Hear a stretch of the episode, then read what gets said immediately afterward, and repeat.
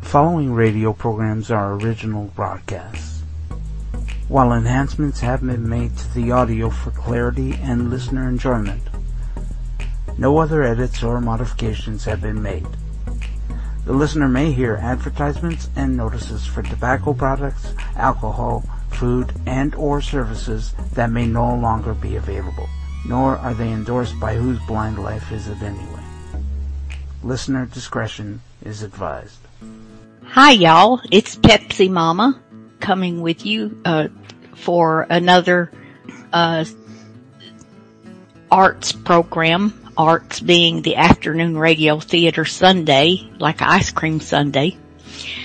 And I'm glad to have you here with me. And uh, here is, and alongside me is my cohort, Victor Gouveia. Hello. And hey, now that's a good strong hello, everybody. I like that. Sometimes he's kind of weak. but uh, anyway, we hope you like what you hear. And um, if you do, hit your like buttons on your Facebook and YouTube and Twitter and all that. C- Um, follow us. Um, you uh, on Twitter, you can find us at Blind Who's the at sign followed by B L I N D W H O S E. Um, if you want to do Facebook or YouTube, it's simply um, whose blind life is it anyway? Um, if you want to email us with questions or comments or suggestions, what have you, um, do uh, afternoon radio theater Sunday, S U N D A E, at gmail.com. That's afternoon radio theater Sunday, S U N D A E, at gmail.com and uh, I'm always happy to hear your comments, um, and your suggestions, what you want to hear. Uh, today, what we're doing is uh, Lux Radio Theater, and I hope you'll forgive me, guys, but my allergies are really killing me today. We got uh, here in the southern hemisphere, we are dealing with springtime allergies already. Southern So- U.S. Uh, what what did I say? Hemisphere. Well, uh, to- that's what it that's what it feels like, Southern Hemisphere. Anyway, uh, we're all being um, broke down with allergies this week. My doctor said yesterday said she had more calls for allergies already this year than than she had in a long time. But uh, if you want to, you can find us on any podcast player, uh, except Audible. They're snooty, so, uh, but you can find us i- on, um, oh, what is that thing? Oh, Spotify, uh, Qcast, uh, I, I- just wherever you get podcasts except Audible. I think you can find it anywhere this first program that I'm doing, it's called The Show Off. And, uh, if you think Harold Perry was a mess in the Gilders, the great Gildersleeve, wait till you give this a listen. I'd be happy to hear what you think. Here Lux we go. presents Hollywood.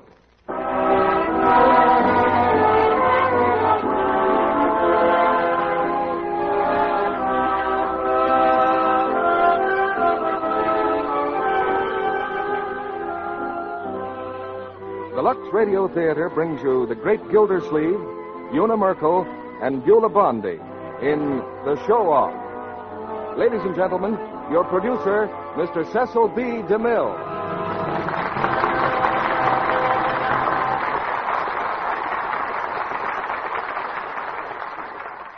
Greetings from Hollywood, ladies and gentlemen. The night Fibber McGee and Molly introduced a new character into their show called Gildersleeve, I'm sure no one could have foreseen the fantastic success story to which we add another chapter tonight. Mr. Gildersleeve made a great hit with Fibber and Molly's audience, and soon had a radio program of his own. Then came a series of pictures at RKO. And tonight, we've cast him in one of the great comedy hits of the American theater. It's George Kelly's famous play, The Show Off. And to show off the great Gildersleeve in a proper setting, we've co-starred him with Una Merkel and Beulah Bondi. You'll find another name on Gildersleeve's birth certificate. Harold Perry, to be exact.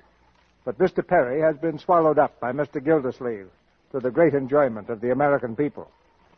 In the show off, he plays Aubrey Piper, a gentleman with a talent for getting into trouble. Witness the case of his brother in law's invention, which you'll hear more about in just a moment. Some inventors are remembered by everyone. The names of others are lost in the fog of time. The airplane, the electric light, the wireless, any schoolchild knows who was responsible for them. But nobody knows who invented the wheel or who invented soap. Yet someone did invent soap hundreds of years before it reached the level of perfection that's called Lux toilet soap. I leave it to you. How many modern inventions would you give up before you do without soap?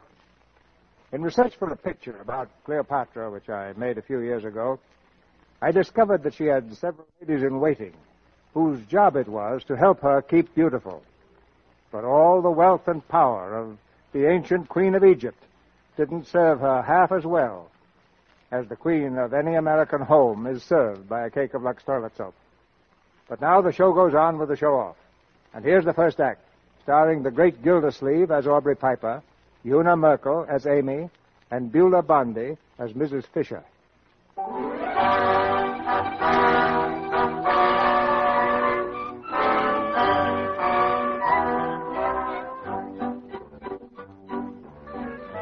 It's 8 o'clock on a Wednesday evening, and Amy Fisher is aflutter with excitement. 8 o'clock Wednesday is a big moment in Amy's life, for at 10 after, a certain party will ring the doorbell of the little frame house near Philadelphia. Hurriedly, she dabs a powder puff at her nose, and then, hearing the front door open, she rushes to the head of the stairs. Mama? Mama was at the door? Yes, it was. It was your sister. Oh. Mama, when the bell rings, let me answer it. Hello, Clara. How's Frank? All right. Mama, did you see my blue bar pin? It was in my drawer. Well, look in the drawer. I haven't seen it. What's all the excitement, Mama? Wednesday night. Oh. Is that fella still coming here? Oh, right on the dot, such as he is. It looks like a steady thing, Clara. You never in your life heard anybody talk so much. I don't know how Amy stands him. Your pop can hardly stay in the room where he is. Well, doesn't she take him into the parlor? She does, yes, but she might just as well leave him out here, 'cause he's not in there five minutes till he's out here in the kitchen again talking about politics. You'd think he knew something about it. And the investment business. He's always talking about that, too. That's where he works, you know, the Billings Investment Company. He says he's head of the sales department. But I says to your brother Joe, I says, I don't know how he can be head of anything from the talk of him. Joe says he's a nut.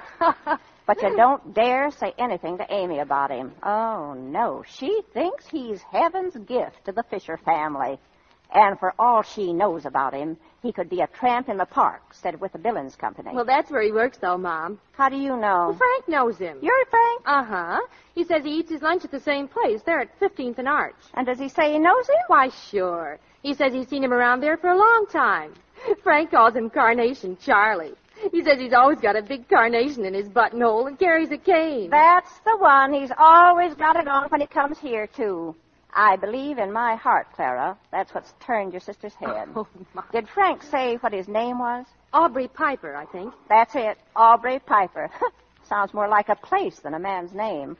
What does he do at Billings? He's a clerk. A clerk. I knew it. Head of the sales department. Hello, Clara. Oh, hello, Pop. Well, has that nut arrived yet? Not yet, but he will. I hope to heaven he stays in the parlor tonight. I want to read my paper. And if he slaps me on the back once more, I'll kill him. That laugh of his. Enough to drive a man crazy. What's that? Must be Joe. He's down the cellar trying to fix the radio. Joe? Is that you? Yeah. Give me a hand with a set, will you, Pop? Ah, I thought you was going to keep it downstairs. There isn't enough light. Okay, thanks, Pop. Well, has that screwball come in yet? Well, he certainly is a big hit with his family. Laughing Louie. He's a first class pest, that guy. Every time I'm working on something, he sticks his nose in it. What are you doing? What are you doing? You know that formula I've been working on to prevent rust? He got his nose into that the other night, too. Next time he does it, he's going to get socked. Oh, there he is now. Amy? Put out the light in here and shut the door, maybe. He'll think we've gone out. Well, I gotta go. Well, go out the back door if you don't want to be here all night. Amy! Goodbye, Mom. Goodbye, Pop. Goodbye. Be quiet now. If he hears a voice in here, he'll pop in here like a jumping jack. Just a minute. Aubrey. Hello, Aubrey. Greetings on you, little girl. How's every little thing? Hitting on all three? yeah. Come in, Aubrey. Right on the job, Amy. Ten minutes past on the dot. The pride of old West Philly never misses, no, sir. I'll take your hat, Aubrey. Anything to please the ladies. Here you are. And the boy rode off with many thanks and many a backward bow. Oh. oh, come on in the parlor, Aubrey. Eh, one second, little gal. One little favor, and never again will I trouble the bell of old North Philly. How about a drink of the old aqua pura, huh? That's water to me. Of course, Aubrey. I'll be right back. Make yourself comfortable. Don't you worry about me, little gal. Amy, Amy, shut that door. Oh, what's the matter, Mom? I just want to get a drink of water for Aubrey. Listen, Amy, I don't want that fella popping in here. Ah, good evening, ladies and gents. yeah. Oh. Stay right where you are, folks. Right where you are. Going right out on the next train. How are you, little mother? Evening, Pop. Hiya, Joe. Hello. Yeah. Amy, step on the gas with the old Aqua Pura. Man's got to have a drink. How about it, Pop? You'll stay with me on that, eh, Pop? Listen, I don't like to be slapped on the back. Yes, sir. Yes, sir. I want to tell you this is a very pretty little picture of domestic felicity. Father reading, mother knitting, and little old Joe Edison Fisher there working 18 hours a day to make the rich man richer and the poor man poorer. What about it, Popcorn? Am I right or raving? Oh, will you let me alone and keep your hands to yourself? I never saw such a pest in my life. Oh, what's the matter with Popsy Wopsy? Uh, Little off his feed, eh, Mother Fisher? Hmm. Here's your water, Aubrey. Ah, thank you, my dear. Blushing as she gave it, looking down at her feet so bare in her tattered gown. yes. How's that, Mother Fisher? Can't beat that little old Willie Shakespeare now, can you? No, sir, I'd like to tell the brothers that that little old Shakespeare party shook a wicked spear. yeah. Well, here's laughter, ladies. And Mr. Marconi, my best regards to you. Ah, very nice indeed. And a sweeter draught from a fairer hand was never quaffed. Oh, you. Well, Mr. Joseph, what are you doing? What are you doing, Joseph? I am fixing something. Uh, at it again, eh? The young inventor himself. Well, Mr. Joseph, I want to tell you you're wasting your time. When you're all through, they'll offer you 20 cents for it and sell it for 20 million, take it or leave it, sign on the dotted line. Yes, sir. That's exactly what they did to little old yours truly here.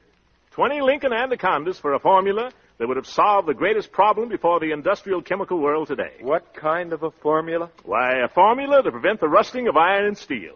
A solution of vanadium and manganese to be added to the metal in its molten state instead of applied externally. Where did you hear that? Eh, hear what, my boy? A About a rust preventative using vanadium and manganese? little idea of my own. Yeah. You heard it right here in this room. I was talking about it last Sunday. Oh, you thought of it too, eh? well, just goes to show you, Joe, great minds run in the same. Oh, shut up. You give me a swift pain. I love that boy. Yes, Mother Fisher, that little boy of yours has got some great ideas. I was speaking to some of the men who work under me just the other day, Mother. I said, Gentlemen, the inventive genius in this country is. is- Where are you going, Mother? I got a touch of the same pain. Good night. Must be an epidemic around here. Oh, um, uh, Aubrey. Aubrey, let's go in the parlor, shall we? Yeah. You know, Amy, sometimes I get a funny feeling that your folks don't like me.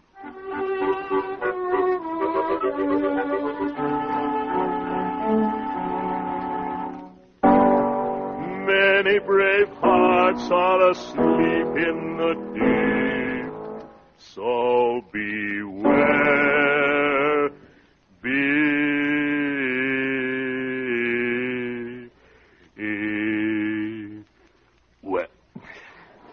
A eh, little high, I guess. Oh, uh, yes, Mother, do you want something? I just wanted to tell you that it's nearly 12 o'clock. We're all going to bed around here. Uh, I was just about to take my reluctant leave, little mother. Well, I don't want to hurry you. Not at all, not at all. In fact, the recent outburst was in the nature of a farewell concert. The little old song at twilight, you know, Mother Fisher, to soothe the savage beast. Yeah. Come on, Aubrey. I'll walk to the gate with you.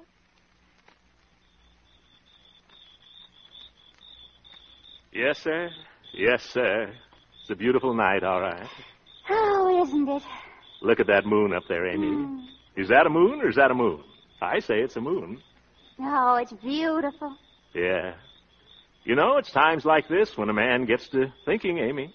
Does he, Aubrey? Yes, sir. That old moon up there makes you think a lot of things. A man's got to be pretty careful. Oh, But when a man's knocked around the world like I have, a man gets pretty wise.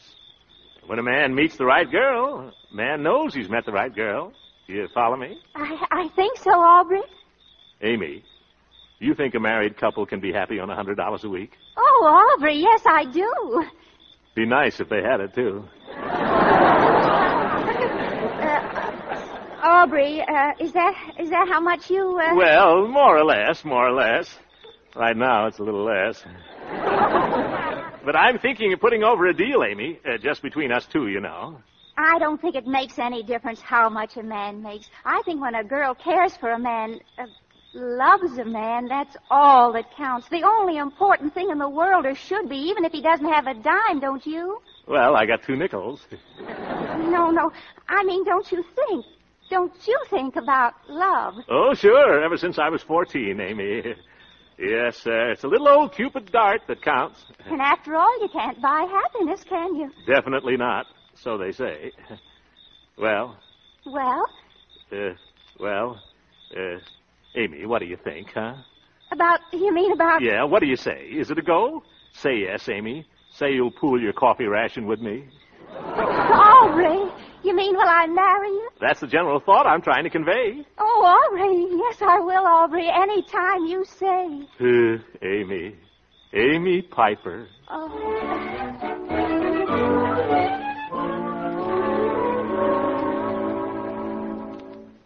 I'm not going to let you do it. I won't stand for it. Oh, Mama, stop it. I'm going to marry him, and that's all there is to it. But you don't even know him. You don't know what he does or how much he makes or anything about him. I don't have to. I know I like him, and that's enough. All right. But remember this, Amy. Be sure that he keeps you and you keep him. And don't be coming around here for your pop to keep you. Mama, don't make me laugh. Aubrey's got a wonderful position. He makes plenty of money. Who says so? I just know from the way he talks. He makes at least a hundred dollars a week. Uh-uh.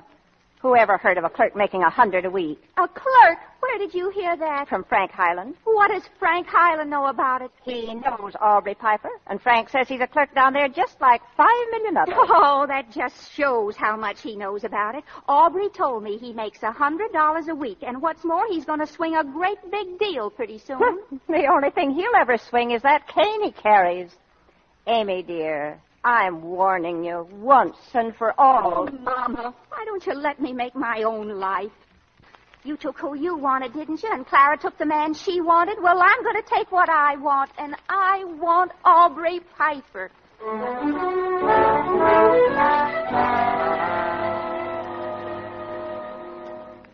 So you'd like a raise, eh, Piper? Well, that's the general idea I was trying to convey, Mr. Williams. What for? Well, the way I figured is this. A man's going to get married. Well, when a man gets married, he's got to have enough to support a wife, right? Right? And I figure about a hundred a week, maybe a little more. How much do you make now, Piper? Thirty-five.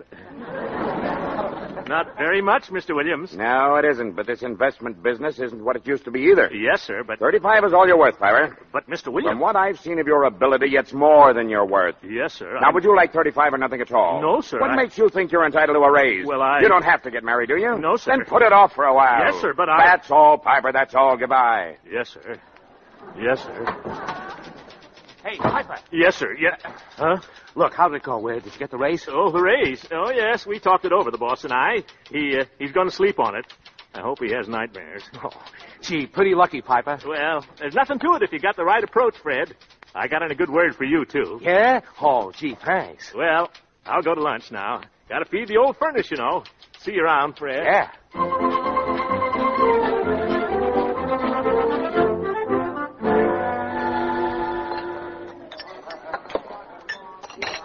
Hi, Aubrey. What'll it be? Hi, Sam. I'll have a ham on rye and a chocolate frosted. And don't spare the ice cream, Sam. Two scoops? Oh, two scoops, sure. What do I care? That's a nickel extra, Aubrey. Slap it in there, Sam. You know Piper, the old sport himself. sure. One ham on, one frosted, scoop a double. Aubrey, Aubrey, Amy, what are you doing way down here? Aubrey, I have to speak to you. Say, I'm glad you came, Amy. Uh, You know that deal I was talking about? Well, it didn't go through, honey. I mean, uh, Aubrey, listen. so I was just thinking maybe if we could postpone getting married. Aubrey, I've got to tell you, darling, it's awfully important. I've done it, Aubrey. Huh? Done what? I've done it. I've left home. You left. Oh. Oh, I, I just had to. I couldn't stand it anymore, and I just told Mama. I said, I'm leaving, Mama, and that's that. You told Mama, huh? Oh. Well, I was just going to tell you, Amy, that deal. I mean, uh, where are you going to live? I don't know. I haven't even thought about it. I burned my bridges, Aubrey. You burned mine, too. oh, well, I, I guess we better get married pretty soon then, huh? Oh, Aubrey, do you suppose we could? Oh, sure. You just leave everything to me. Oh, Aubrey, that'd be wonderful. And it doesn't really make any difference, does it? I mean, we were going to be married anyway, and, well, you make so much money and all, and, oh, Aubrey, tell me it's all right. Oh, it's fine, Amy. It's fine. Eh, Just a minute. Hey, uh, Samuel. Samuel. Yeah? Cancel that extra scoop, will you?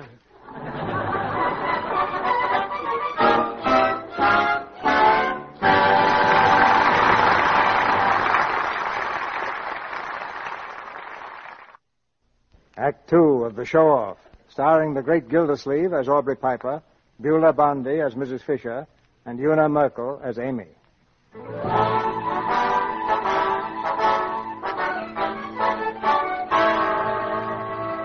Six months have passed, and the romance of Amy and Aubrey has blossomed into marriage.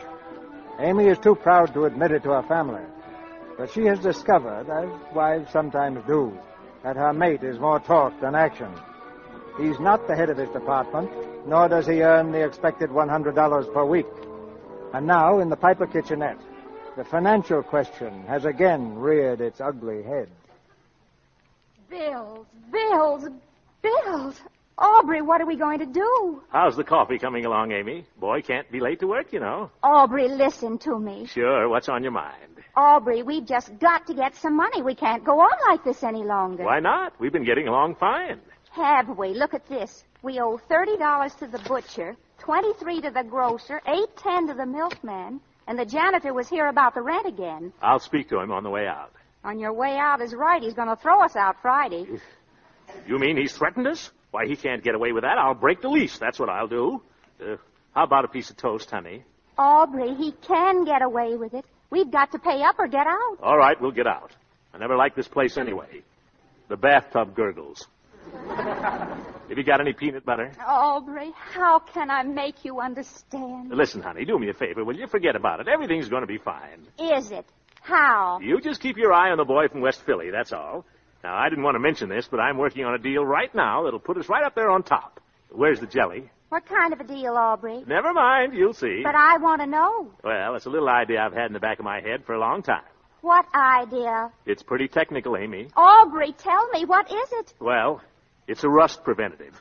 A combination of magnesium and vanadium added. Oh, Aubrey, that's Joe's idea. That's the thing he's been working on for years. Oh, beat me to it, eh? Well, the more power to him. Oh, Aubrey.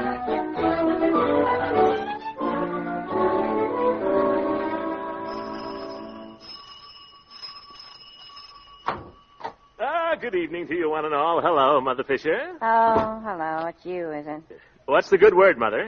Been siphoning out any gas tanks lately? Where's Amy? Is she here? No, ain't she home? No, I just came by there. Well, she ain't been here today. Uh, she was saying this morning she thought she'd go out and look for a house today. I suppose she hasn't got back yet. I wanted to take her to the movies. I got the loan of Harry Albright's car. Did you say she was out looking for a house? Yeah, we got to get out of that place we're in. The Acme Machine people have bought the whole block. They're going to put up a new factory there. How soon do you have to get out? Friday. I mean, as soon as we can find another place. Well, I'm afraid you won't find it so easy to get a place as reasonable as that again in a hurry. I don't want a place as reasonable as that. I want a real home, Mamma Mia. Something with ground around it, where I can do a bit of tennis in the evening. Well, if you do, you'll pay for it. That's exactly what I expect to do, Mother Fisher. Uh, not giving you a short answer, of course. That's exactly what I expect to do. And no more of the old first of the month business for this growing boy. He's all washed up, signed on the dotted line.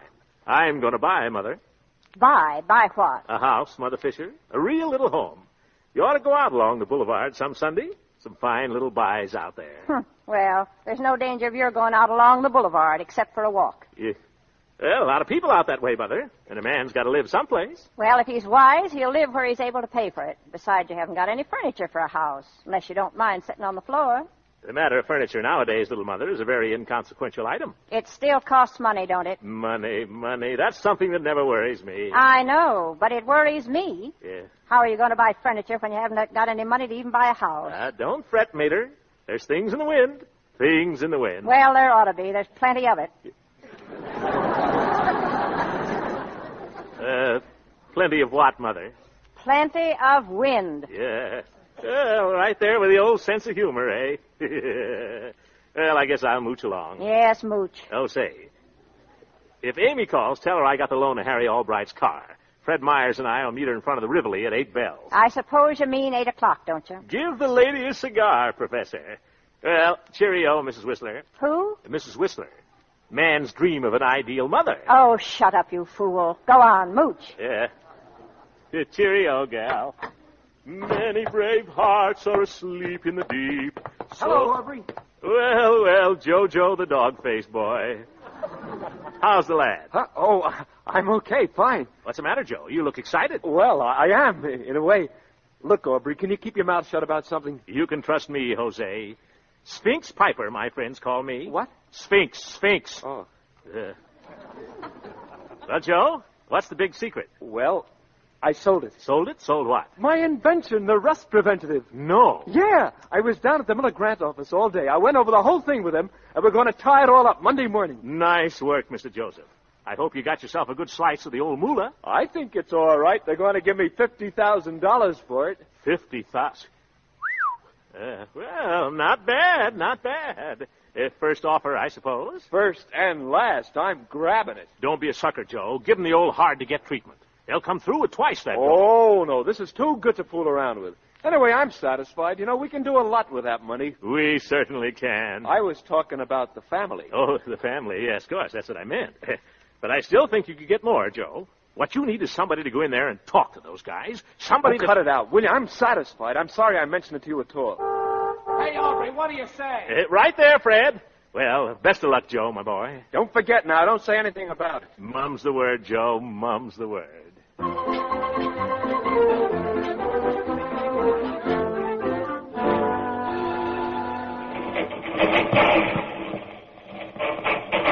Hey, Aubrey, I thought you said you knew how to drive. What's the matter, Fred? We're getting there, aren't we? Yeah, but I hate to think what Harry's car's going to be like. Don't you worry about the car, Fred. Everything's under control. Yeah, so I hear. Uh, got a slipping clutch, that's what it is. Hey, that's a red light. You better stop. Huh? Oh, boy, Aubrey. You're about the world's worst. I think I better get out and walk. Oh, we'll be there any minute. Just let that little old light give me the go-ahead, Fred, and we'll be zipping on our way.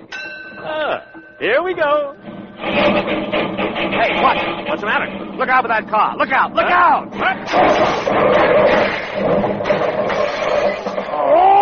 Oh. Did you see that guy? He cut right in front of me. Listen, Aubrey, that was a police car. A what? A police car. You slammed right into a police All car. right, all right, keep moving there. Move along. Hey, you. Uh, good evening, officer. Uh, had a little brush here. And nothing serious, I hope, eh? Oh, no, no, you just knocked three of our wheels off, that's all. I'd like to take a sock at that dope. Where is Now, he? take it easy, Mike. You go along and have that arm fixed. I'll take care of this fella. Go along now. All right, but you better report about the car. Don't worry, Mike. Uh, did that other gendarme get hurt? Oh, no, I think it's just a little matter of a broken arm. Nothing serious, as you say. broken arm? Well, how did that happen? I'm not sure, but I think he was waving to a friend. He threw it out of joint. Very good. All right, let's see your license. Uh, license? Uh, license. Oh, you mean my driver's license. You know what I mean. Uh-huh. Oh, sure. Uh, let me see now. Uh, that's not it. Uh, that's not it. Oh, uh, my draft card. 4PH. PH? Positively hopeless. They ain't kidding either. Yeah. You Uh, got me that time. now, let's see. Come on, come on. Give me your license. Uh, well, officer, I'll tell you the truth. You beat me to it by three days. What are you talking about? Well, I've been meaning to get a license for some time. As a matter of fact, I was going down there for one next Tuesday. I. Just a minute. Am I hearing things? Are you trying to tell me that you don't have a license? you got me again, officer. I've got you all right. Get out of that car. Uh, now, wait-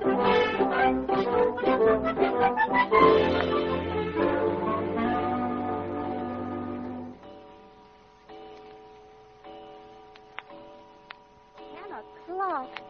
I can't understand it. I waited at the movies for over an hour. If he wasn't going to come, he would have called here, wouldn't he? Don't ask me what he'd do. I'm beginning to get worried. He says you've got to get out of that place you're in. Yes, yes, that's what I was doing today, looking around for something. Did you see anything? Oh, I saw a couple of places that were fair, but they want too much money. You're not really looking for a house, are you, Amy? Yes, if I can find one. Aubrey says he will not live in rooms any longer, and he doesn't want to pay rent. He wants to buy. Amy, I thought you had a little sense, but you're nearly as bad as him. You talk awfully silly, Mother. You'd think everybody that was married was living out in the street. Well, that's where a good many of 'em would be living, Amy. Only that somebody belonging to 'em is giving 'em a hand. You're everlasting borrowing as it is. Oh, I always pay it back, don't I? You do when you get it, but that's not the point, Amy. It's that what you get one week don't last you till the next. Oh, Mother, let me alone. If you're trying to make me say I'm sorry I married Aubrey, well, I'm not. I'm glad I married him, and I wouldn't change him for anyone else I ever met in my life. So there. All right, Amy, but someday that man's going to bring trouble on us. I can feel it in my bones. He won't bring trouble. And if he does, it'll be between him and me. You don't have to worry. All right, all right, Amy. Is that you, Joe? It's me, Mom. Oh, hello, Clara. What you doing here? Well, I, I don't know. Isn't Frank here? You're Frank? He called up the house and said I better get right over here. It was something about Aubrey. What about Aubrey? Well, I don't know. I couldn't understand what he was saying. Oh, I hear you moving, Amy. Yes, we are. We want a house. A house? Oh, Amy, if you can't pay your rent where you are, how do you expect to pay more? How do you know I'm not able to pay my rent where I am? Now, don't you start a fight, Amy. No, Oh, but I'd just like to know what business it is of hers, whether I can pay my rent or not. Nobody's asking her to pay it. Oh, no? Well, your husband's been to Frank Highland twice already to pay it. What? That's a lie. It is not. He's asked him twice and got it, too. Till I put a stop to it. Mama, make her take that back. I won't. It's true. Now, you hush up, both of you. I guess if Clara says it's true, Amy, she must know. And it just goes to prove what I say. Oh, let me alone. I told her. I told her that man would start trouble. Oh, well, now who should arrive? Oh, buenas noches, little mother. Eh, is Amy here? For land's sake, what's happened to you? What's that bandage on your head? Uh, bandage? Oh, yes, nothing to get upset about. Beginning to rain outside, mother. Never mind the rain. The rain didn't do that to you. I guess you ran into somebody, didn't you? Don't get excited, Mama. Just a little misunderstanding on the part of the traffic officer. You don't mean to tell me that you ran into a traffic Uh, officer. control now, little mother. I assure you there's no occasion for undue solicitation. Uh, good evening, Clara. What happened to your head? Uh, the veriest trifle, Mrs. Highland. Just a little spray from the windshield. Where's that car you borrowed? Smashed, I guess, ain't it? The car I borrowed, Mother Fisher, is now in the hands of the bandits of the law, the judicial gentlemen who collect fines from motorists by ordering them to go one way and then swearing they told them to go another. Never mind your fancy talk. I want to know who you killed and where's the automobile that someone was fool enough to lend you. The automobile, little mother, is perfectly safe, parked and pasturing in the courtyard of the police station. So you got arrested. Well, I accompanied the officer as far as the station house, yes. And while I was there, I told him a few things about the condition of traffic in this city. I guess they told you a few things, too, didn't they? Uh, repeat the question, Oh, please. shut up. Yes. What did they do? Fine you? Well, they were all set to find me. But when I got through with them, they didn't have a leg to stand on. So they trumped up a charge of driving an automobile without a license. Did they take the automobile away from you? Nothing of the sort. They simply complied with the usual procedure in a case of this kind, which is to release the defendant on bond pending the extent of the victim's injuries. So there was somebody injured. Uh, the traffic cop that ran into me. For heaven's sake, couldn't you find anybody but a traffic cop to run into? I didn't run into him, Mother. You don't understand the circumstances of the case. Well, I understand this much. They can give you ten years for a thing like that, and it'd just serve you right if they did, too. Borrowing people's automobiles and knowing no more about running them than I do. No time like the present to learn, Mother. Well, you'll have plenty of time from now on if that officer's seriously injured. Uh, he was faking a broken arm around there when I left. Oh. It's a wonder to me the poor goof wasn't signed on the dotted line. He ran head on right into me. Did they take the cop to the hospital? Uh, I believe they did. Oh. Aubrey. Aubrey, what happened to you? Well, well, a little woman herself. Hi, Amy. What is it, Aubrey? Nothing in the world, baby. I had a little mix up on Broad and Erie Avenue. You didn't get hurt, did you? Nothing but a scratch on the medulla oblongata. Just a little shake up. He nearly killed a traffic officer. That's how much of a shakeup it was. You didn't, Aubrey, did you? Certainly not, Amy. Your mother's raving. The man's in the hospital. I don't know what more you want. Is he, Aubrey? Do you think I'd be here if he was? You wouldn't be here only that someone was fool enough to bail you out instead of letting you stay there where you couldn't be killing people. Are you out on bail, Aubrey? They always bail a man in a case like this, Amy. They got my car on their hands. I just got to call around for it Tuesday morning at 10 o'clock. I guess you just got to go down there to a hearing Tuesday morning at 10 o'clock and pay your fine. I guess that's the automobile you've got to call for. How much did they fine you, Aubrey? They didn't find me at all. They'll do that Tuesday. Yeah, time will tell that, Mother Fisher. How much bail did they put you under, Aubrey? 1,000 berries, Amy. A thousand dollars. That's regulation. Little chicken feed for the stool pigeons. Did you say a thousand dollars? That's what I said, Mother Fisher. 1,000 trifles. I wouldn't kid you. You wouldn't kid anybody that'd listen to you for five minutes. And who did you get to go a thousand dollars bail for you? Don't be alarmed, little mother. I saw that the affair was kept strictly within the family. What do you mean? Your other son-in-law was kind enough to come forward. Do you do you mean my husband? That's the gentleman, Clara, Mr. Francis X. Highland. Oh, Yes. oh, ladies, oh, ladies,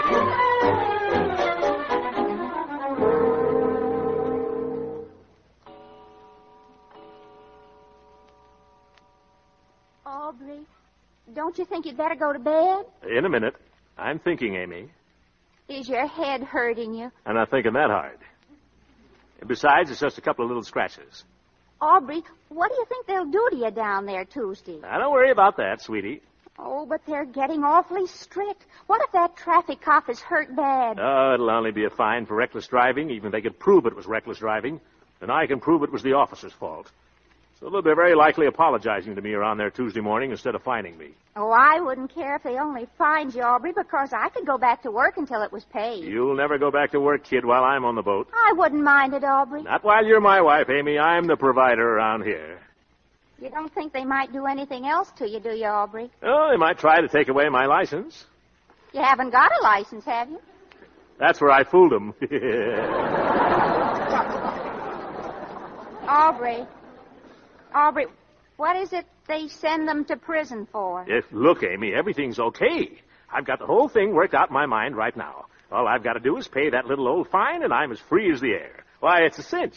How much will the fine be? Well, I can't tell. Maybe that thousand berries. A thousand dollars? Where'll you get a thousand dollars? Now, stop it. Stop it, honey. Look, I'll have that thousand dollars Monday. It's a breeze. A thousand dollars Monday? Sure. How? Uh, look, if a fellow was going to sell something for ten dollars, see, Yes. and I knew it was worth at least twenty dollars, see, well, if I went to the men who were going to buy it for ten and I convinced them they ought to pay twenty, well, I'd be entitled to a commission now, wouldn't I? At least two percent. Two percent of the difference, sign on the dotted line, and I got my thousand bucks. But Aubrey, wh- that would mean that, that you'd have to sell something for for a hundred thousand dollars. That's the ticket, Amy. You mean that somebody's selling something for fifty thousand and that you can get a hundred thousand for it? Amy, it's a cinch.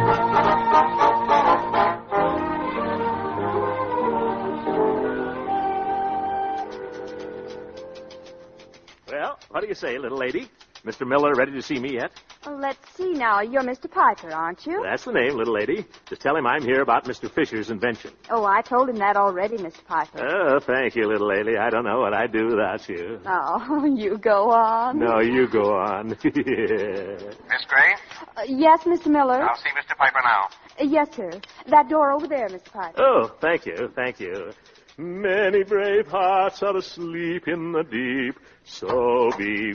Ah, good morning, Mr. Miller. Morning, come in. Piper's the name, Aubrey Piper. How do you do? Sit down. Thank you, Mr. Miller. I've come to see you about the rust preventative. So I hear. Well, where's Mr. Fisher? He was going to be here at 11 to sign the papers. So I came at 10. The signing of the papers can wait, I think. Oh? Are you an interested party in this deal, Mr. Piper? Well, slightly, yes. I'm, uh, I'm Mr. Fisher's business advisor. Oh, I see. Well, he's a fortunate young man. Oh, very fortunate. And that's what I like to see, Mr. Miller. A young man getting someplace, pulling himself up by the seat of his pants. Yes, Mr. Miller, it's the American in- inventive genius that's put this country where it is today. And I'm here to state that every right thinking citizen has the duty, no, sir, the privilege, of doing everything in their power to help the growing boy along. Am I right or wrong? Shake it up, brother. Shake it up. Uh, just a moment, please. Uh, Yes. now, now, let's not beat around the bush. I'm a man of a few words, Mr. Miller, and I can see that you are too. Now, what I like to do is come straight to the point, sign on the dotted line, wrap it up, and take it away. Now, you know what this boy has done. Just one little idea, you say. One simple operation. That's true, Mr. Miller, but we can't pass it off like that. Oh, no. Now, you're a businessman, Mr. Miller. Your time's valuable, and so is mine. So let's settle right down now here. Uh, Just what are you talking about? Mr. Fisher's invention. What else? Well, you're a little late. We went all over this with Mr. Fisher last week. We're giving him $50,000 for it this morning. Now you've hit it, Mr. Miller. Right on the old button. Fifty thousand dollars. A paltry, measly, contemptible. Shame on you, Mr. Miller. What's that?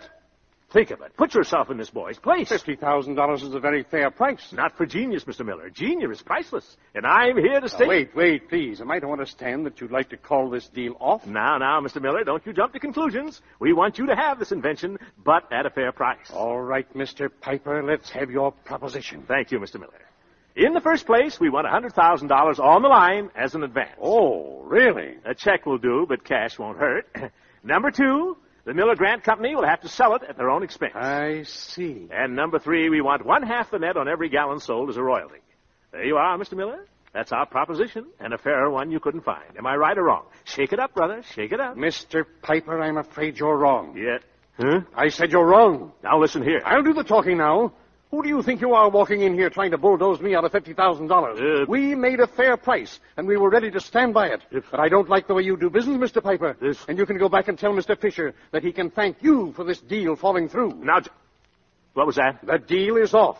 We won't give you a lead nickel. Now, now, wait. I'm sorry, Mr. Piper. Good morning. But, but you can't do this. Oh, yes, I can. There were no papers signed, and there won't be any papers signed. Now get out. Mr. Miller, you're making a terrible mistake. Will you please get out? Now let's be reasonable, huh? We'll come down a little bit. Make it seventy-five thousand. I told you I wouldn't. Make it sixty. No. Fifty-five. No. Fifty-three. No. Fifty-two. No. Fifty-one. No! You're a hard man, Mr. Miller.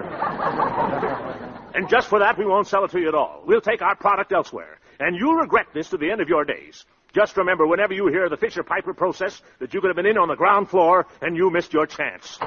Good morning, sir. Oh, this is one of my bad days.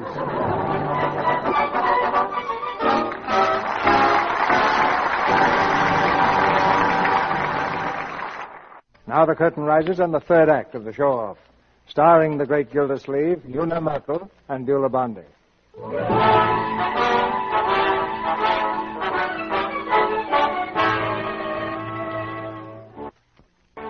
It's the morning of Aubrey's trial. In the corridor just off the courtroom, the luckless show off stands cracking his knuckles with nervousness. For the first time in his life, Aubrey is scared. With him is his benefactor, the sad faced, sad eyed man, his brother in law, Frank Highland. And take it easy, Aubrey. Don't try to tell the judge his business. If he finds you, just keep your mouth shut. I'll take care of whatever it costs. Gee, Frank, certainly is swell of you to stick by me like this. Oh, it's, it's all right. If I can ever do anything for you, just dip me off. Yeah. Things certainly been going awful lately. Did, did you hear about Joe? Joe? Uh, no. What's the matter with Joe? He had a deal all set for 50000 for his invention. Went down there yesterday and they wouldn't even see him. Well, what do you know? No uh, explanation or anything. No? Well, just goes to show you, you can't trust those fellas as far as you can throw them. Yeah. Wish I knew what gummed it up. So do I. Aubrey. Oh, hello, Amy. Uh, glad you got here, kid. Hello, Frank. Hello. Well, I'll see you later. I gotta get some coffee. Uh, no refills, Frank.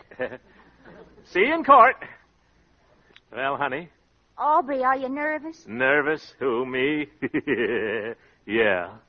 Oh, Aubrey, don't worry. It'll come out all right. It's not only the trial, Amy. That isn't so much. I got something else on my mind, Amy. I've just discovered I'm a terrible heel. Aubrey, That's right. It's an awful blow to me after all these years. what are you talking about? Amy, listen. Remember, remember that deal I was going to swing? That hundred thousand dollar thing? Yes? It didn't go through. Oh, that's all right. I hope Joe feels like that. Joe. Yeah, it was his deal, the invention.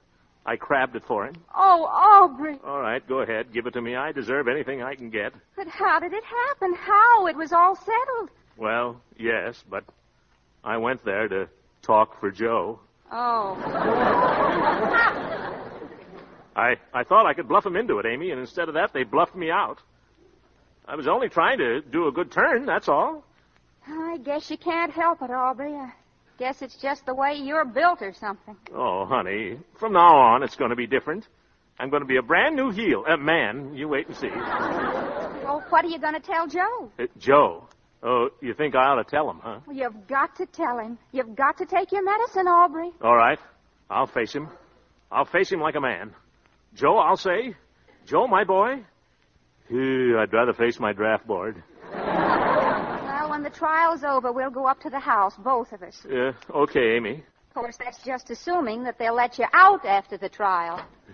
Aubrey Piper. Uh, yes, here I am. Who wants me, mister? The state of Pennsylvania. Get in here. Oh, brother. Here it is. Look, Clara, it's in the papers already. About Aubrey? You'd know it was about Aubrey if they didn't even mention his name. Oh, what's it say? Mad motorist fined $1,000. That's him, all right. I suppose Frank had to pay it, too. Aubrey Piper of 903 Lehigh Avenue was arraigned today before Magistrate Lister to answer to the charges of reckless driving, injuring a traffic officer, and operating an automobile without a license. Magistrate Lister heard a plea of leniency and fined the defendant $1,000. Look, look, there's his picture. Aubrey's picture? Oh, carnation and all. I'd like to get my hands on that fool. I'd tell him a thing or two. Disgracing the whole family. Well, here's your chance. Oh, hi, Clarabelle. Come on in. Hello, Amy. Hello. Well, it's all over. The said and done. Sign on the dotted line. Greetings, Mother Fisher. You're looking very beautiful this afternoon. Pretty as a gangster's moll. Yes, sir. Shut up. Eh? What's the matter, Mother? What'd they do to him, Amy? Oh, nothing much. I'll tell you what they tried to do. You keep quiet. Nobody wants to hear what you've got to say about it at all. Well, I told them down there what I had to say about it, whether they wanted to hear it or not. I told them plenty. And then they fined you, didn't they? Uh, a little. Yes, they fined you a thousand dollars. It's all right here in the paper. Mad motorist fined one thousand dollars. Is that what they called me? Why, I'll sue them. Let me see that. Eh, not a bad picture, is it? Oh, give me that paper. What do you want to do? Put it in your scrapbook? Oh, Mama, let's not fight about it. We're in trouble enough right now. Let's forget it. Oh, sure, forget it. Is Joe here, No, Mama? he ain't. Well, Aubrey wants to see him about something when he comes. Then we're going home. I'll go make a cup of tea. Nothing for me, Amy. I couldn't eat a thing. Who asked you to? All right, Mother, all right. That you, Paul? It's me, Mom. Oh, come in. You've got company. Who is it? Oh, hello, Aubrey. Oh, hi, Joe. How'd you make out today, Aubrey? Well, I'll tell you. They fined him. He's lucky he isn't in the Huskow right now. Oh, that's too bad. Uh, Joe, listen, I got to speak to you about something. Not now, Aubrey. I'm pretty busy. Yeah, but it's very important, Joe. What could you have to say that's important? You know who he is, don't you, Joe? He's the mad motorist. You'll cut it out, Mother. What is it, Mom? Right here in the paper, look.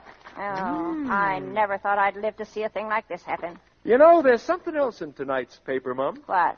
Just cast your eyes on this right here. Well, what is it? Philadelphia youth makes important chemical discovery.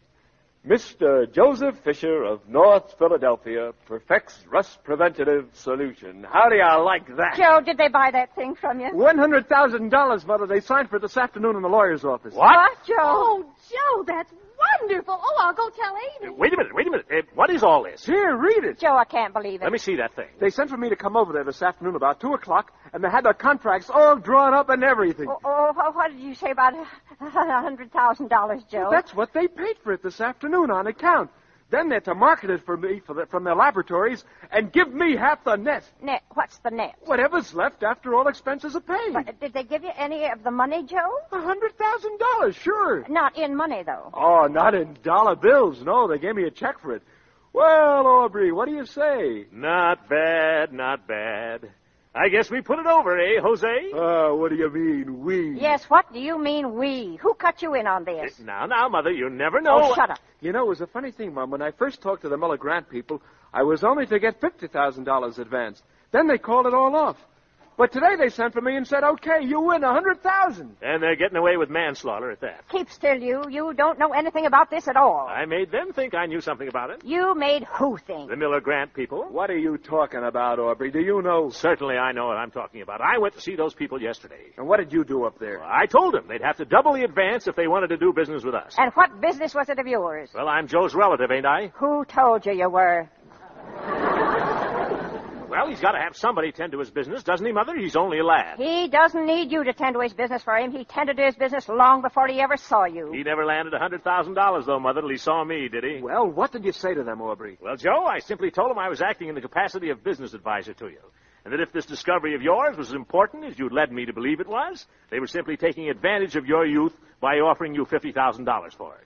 And that I refused to allow you to negotiate further unless they doubled the advance, sold it at their expense, and gave us one half the net sign on the dotted line. Holy smokes. I don't believe it. Oh, Well, I, I certainly have to give you credit, Aubrey. That's the way the contract reads. I told it to him all right, right from the shoulder. Yes, sir. Well, I'll, I'll have to give you a little present of some kind out of this, uh, Aubrey. You'll not give me any present, Jose. Give it to your family. They'll need it more than I will. Joe, Joe, is it true what Clara said? Sure it is. Here's the paper. Oh, Joe! But Aubrey gets half the credit. He swung the deal for double the money. Aubrey, oh, Aubrey, it's wonderful, darling. You're wonderful. Everything's wonderful. Nothing at all, Amy. Nothing at all. Uh, do you, uh, do you want some tea, Aubrey? Uh, tea? Yes, I might, Clara. And a sandwich. I'll fix you something, Aubrey. Sure, anything he wants, eh, Aubrey? Well, thanks, folks. Can I help, Amy? No, no, you just sit down there, Aubrey, and rest. Rest. Oh, thank you. Oh, uh, Amy, uh, that newspaper there. Just hand me the financial page, will you? Heaven help me from now on.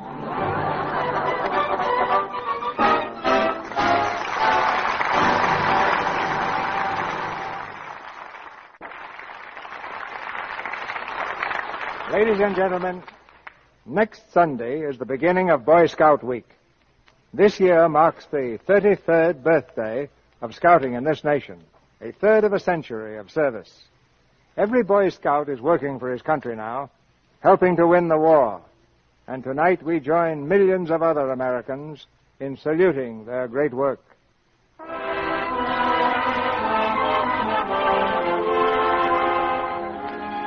Our sponsors, the makers of Lux Toilet Soap, join me in inviting you to be with us again next Monday night when the Lux Radio Theater presents Edward G. Robinson, Gail Patrick, and Laird Krieger in The Maltese Falcon. This is Cecil B. DeMille saying good night to you from Hollywood.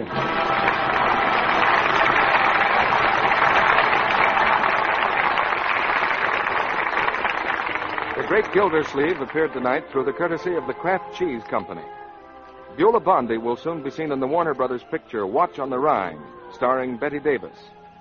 Heard in tonight's play were Paula Winslow as Clara, Jeff Corey as Joe, and Eddie Marr, Norman Field, Leo Cleary, Charles Kane, Arthur Q. Bryan, Ken Christie, Sharon Douglas, and Fred Mackay. Our music was directed by Louis Silvers. And this is your announcer, John M. Kennedy, reminding you to tune in next Monday night to hear Edward G. Robinson, Gail Patrick, and Laird Kriegar in The Maltese Falcon. Folks, this second one is one that I remember from high school, and I can't remember who the original author of it is, but I know in English it was one of the classic things that we uh, were encouraged to read. And I used to read all those classics, and sometimes now I'm still going back and reading them again. Um, but anyway, it's starring um, Dick Powell and Myrna Loy. And, you know, Dick Powell, uh, I think he's the one that plays in, uh, Richard Diamond or one of those guys like that. Um, but, um, anyway, look out for murder and intrigue here and, uh, enjoy it and we'll see you in a few. Hollywood, California, Monday, June 8th.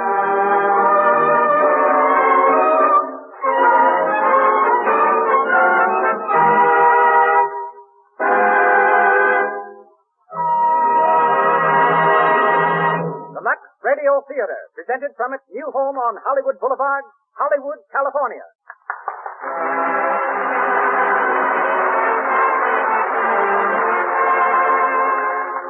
Lux presents Hollywood. Such great personalities as William Powell, Myrna Loy, W.S. Van Dyke, Lita Barra, James Seymour, Minna Gumbel, Porter Hall, and many others will take part in this presentation sent to you by the makers of Lux Toilet Soap, the beauty soap of the stars. Appearing before a distinguished Hollywood audience, Mr. Powell, Miss Loy, and a cast of 18 great players presents the play that has broken box office records from coast to coast, The Thin Man.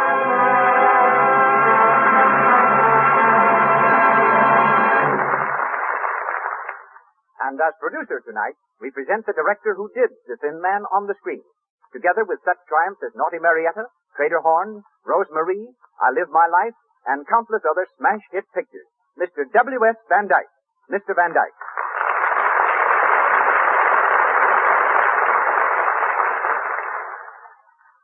Hello, everybody. Well, it's a great scene at the Lux Radio Theater tonight. In our audience, we have Betty Davis, Jimmy and Lucille Gleason, Bob Armstrong, Ole Olson of Olson and Johnson, Stu Irwin, Jimmy Starr, famous communist, Evelyn Venable, Mr. and Mrs. Leon Schlesing- Schlesinger. Maybe it would interest you on a little inside information on the show we're doing tonight, The Thin Man, and about William Powell and Myrna Loy, who are going to do it for you. As you know, The Thin Man was the best-selling novel by Dashiell Hammett. Hunt Stromberg, down at the studio, MGM, got a hold of it and brought it to me. Woody, he said, if you'll make this picture, I'll buy the story. Well, I read it, and while it was a good enough mystery story, there was something else about the book that struck me. Here was something new and fresh and very charming. A romance between a man and his wife. It's a story of a couple of kids that understood each other and had a blessed confidence in each other. Beneath all the casualness and all the wisecracking, there's a lovely, wholesome relationship. Something really deep and sweet and inspiring. Well, we decided to make the picture. Albert Hackett and Francis Goodrich wrote a swell script. William Powell and Myrna Loy played the parts. And how? They played them beautifully, because Powell was just Powell and Loy was just Loy. Both of them wisecracking all the time and clowning right through the picture. I suppose you know that plenty of motion pictures take from two months to a year to shoot. We did The Thin Man in 16 days, retakes and all. Of course, it wasn't a pretentious picture. We didn't make it as one. I hate epics. But it is evident that people liked it. It has been very interesting to study out how they could tell this story on the radio. Bill and Myrna have had a lot of fun getting it ready for you, just as they did making the picture. And from the original story, from the original motion picture cast, we have, and are fortunate in having, Minna Gombo, Porter Hall, William Henry, and Thomas Jackson here tonight. So here we go, with William Powell and Nick Charles, and Myrna Loy as Nora in The Thin Man. Here they come, Bill Powell and Myrna Loy.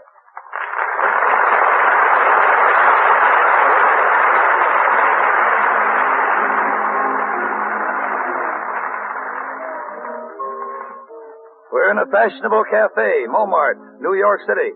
It's Christmas Eve, and the well-appointed dining room is filling rapidly. From the bar comes a good-looking young fellow of about 35, tall, casual, and worldly wise. He's Nick Charles, the well-known private detective, played by William Powell. And he's waiting for his charming wife, Nora, played by Myrna Loy. As he takes his place at the table, a young girl on the other side of the room recognizes him and hurries over.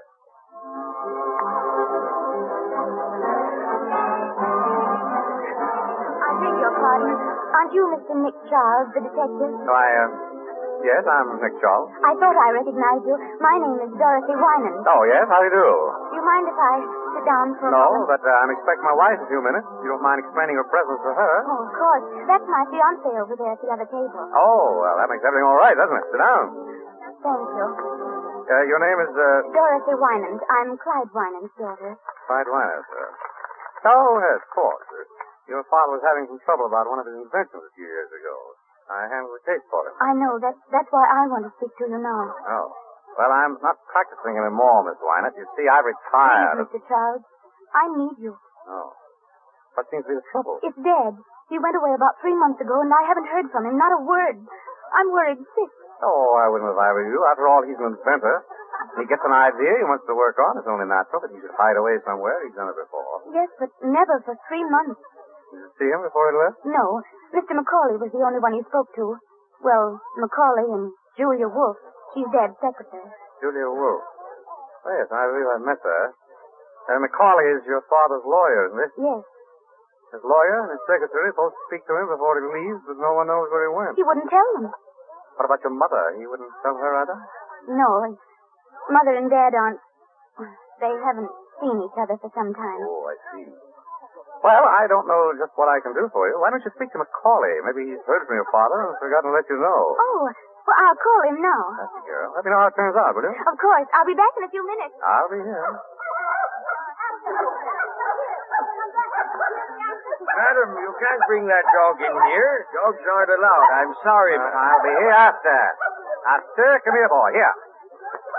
Down, Yes, boy. but Madam, down. it isn't only your dog. If we allowed everyone. Oh, here you are. After. Quiet, After. Quiet. Slow, Nora. I hear you brought the dog. I didn't bring him. He brought me. I think the doorman's mad. Madam, I'm afraid you'll have to take the dog outside. It's all right, Joe. It's my dog and uh, my wife. You might have mentioned me first. But, Mr. Charles, are you sure that uh, Of course I'm sure. He's well trained. He'll behave himself. nobody might bite someone? No, no. Only me, Joe. He only bites me. Yes, he's talking about what he is. Go ahead, Joe. I'll be responsible for it. Very well, sir. If you say so. There you are, my dear. See what an influential husband you've got? You do stand in the doorman. Mr. Charles. Oh, uh, yes, Dorothy? May I introduce my fiancé, Andy Reed, Mr. Charles? How do you do? How do you do, sir? Any luck, Dorothy? Yes, he's just around the corner. Your father? No, no, Mr. McCall. We're going to see him now. Oh, fine, fine. Uh, oh, Lynette? Yes, my dear? Oh, I beg your pardon. Uh, Miss Wynant, Mr. Reed, my wife. How do you do? How do you do? I'm sorry we have to rush, but you'll excuse us, Mr. Charles. Of course. Uh, we're at the Normandy for a couple of weeks. Why don't you drop around? Thanks, we will. Goodbye. Oh. Goodbye. Goodbye, sir. Goodbye, Mrs. Charles. Goodbye. Pretty girl. You like blonde? You got tight? Only you, darling. Lanky brunettes with wicked jaws. Who is she? Dorothy Wyman, daughter of Clyde Wyman. I worked on a case for her father. Some nut wanted to kill him. Charming. What's the matter now? Wyman disappeared. Dorothy's afraid something happened to him. Has anything happened to him? My darling wife. How do I know? Funny, though. That secretary of his ought to know something. Secretaries usually do. Who is she? Julia Wolf. Smart girl, Julia. I always suspected she had some kind of hold on Wyman. That's why he kept her on. Maybe you ought to give her a ring. Of course. Oh, just to say hello. Hmm, Maybe. Want a nickel? Hmm? No, no, no. I've got one. I'll be right back. Hello? I want uh, Skyler, 40962. No, Skyler. Uh, that's right, 40962.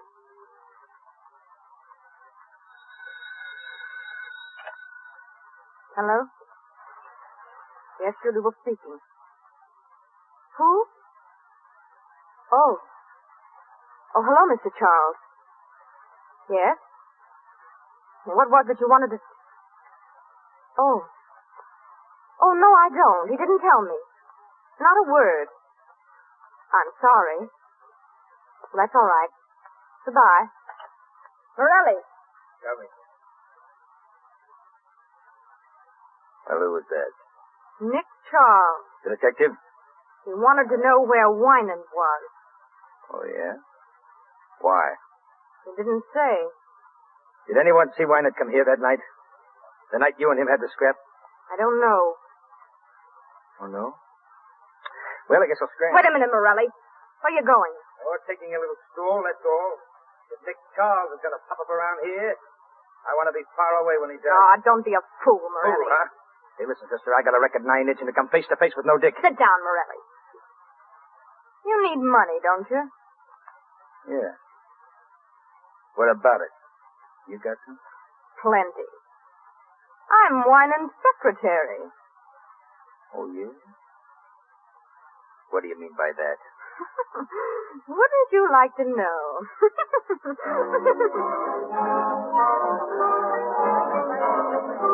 Your friend Pierre serves good dinners, Nick. Uh-huh. All right. You still didn't tell me what Julia Wolf had to say. Nothing. She didn't know where he was, that's all. Finished? Finished. Let's get out. We'll grab a cab and get back to the hotel. Ready and willing. Where's my purse? Come on, Esther. Joe, form a cab.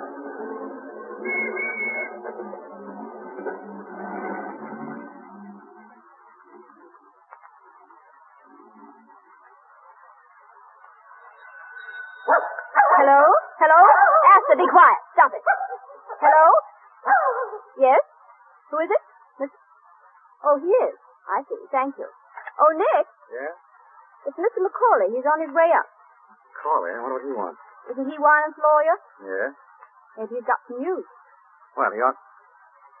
Say, you're worrying an awful lot about this business. Forget it. I'll open it. Thank you, I'm Mrs. Charles. Come in, Mr. McCauley. Hello, Macaulay. Well, hello, Charles. Well, how are you? Fine. Sit down. Ah, thanks. ah, Dorothy told me you were here. I took the liberty of coming to see you. Of course. Uh, Charles, uh, what's Mimi up to? Mimi? Oh, Dorothy's mother. Does she have to be up to something? she usually is, trying one way or another to get money out of Wynette. I, uh, I wanted to find out if you were, uh, sleuthing for her. I haven't been a detective four years. Oh, you don't say. Oh, my wife's father died and left her a lumber mill, the narrow gauge railroad, and, uh, oh, a couple of other things. I- I'm looking out for them. Oh, see, I see. What's all the fuss about? Is Wynette in hiding? Well, you know as much about it as I do. I haven't seen him in three months. He sends word through Julie Wolf when he wants money. I give it to her, and she gives it to him. Mine? Hello? Oh, just a moment, please. It's for you, Mr. McCauley. Your office. Oh, thank you. Hello? What? He is? Oh, where is he? Oh, very well. Well, he's back in town. Mr. Wynan? Yes, thank heaven. He's waiting for me now. Well, I've got to rush. I'll tell you, it's no joke working for a man like that. Oh, goodbye, Mr. Charles. Goodbye, Charles. Hello? Merry Christmas. Same to you.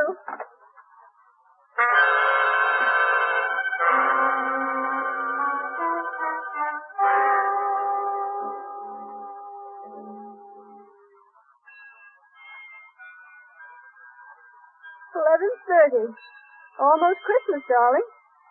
Is that the hint? You can drop it. You get your present at breakfast, not a minute before. Beef. You know, Nick, I've been thinking. It's funny the way Wyant popped up all of a sudden. Yes. Wasn't it? You think there's anything behind it? Why should there be? Well, I don't know. It just strikes me as being funny, that's all. You're nearer than I am, darling. Hello? Speaking. Oh, hello, Dorothy. What? What? When? Oh, I see. Well, yes, of course I'll be here. What is it, darling? Darling, what is it? Julia Wolf has just been murdered.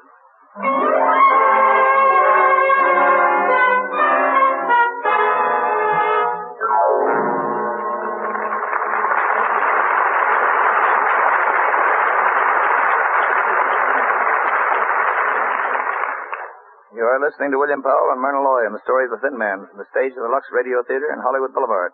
Before we go on with the story of Nick and Nora, we want to take you on a quick tour of Hollywood.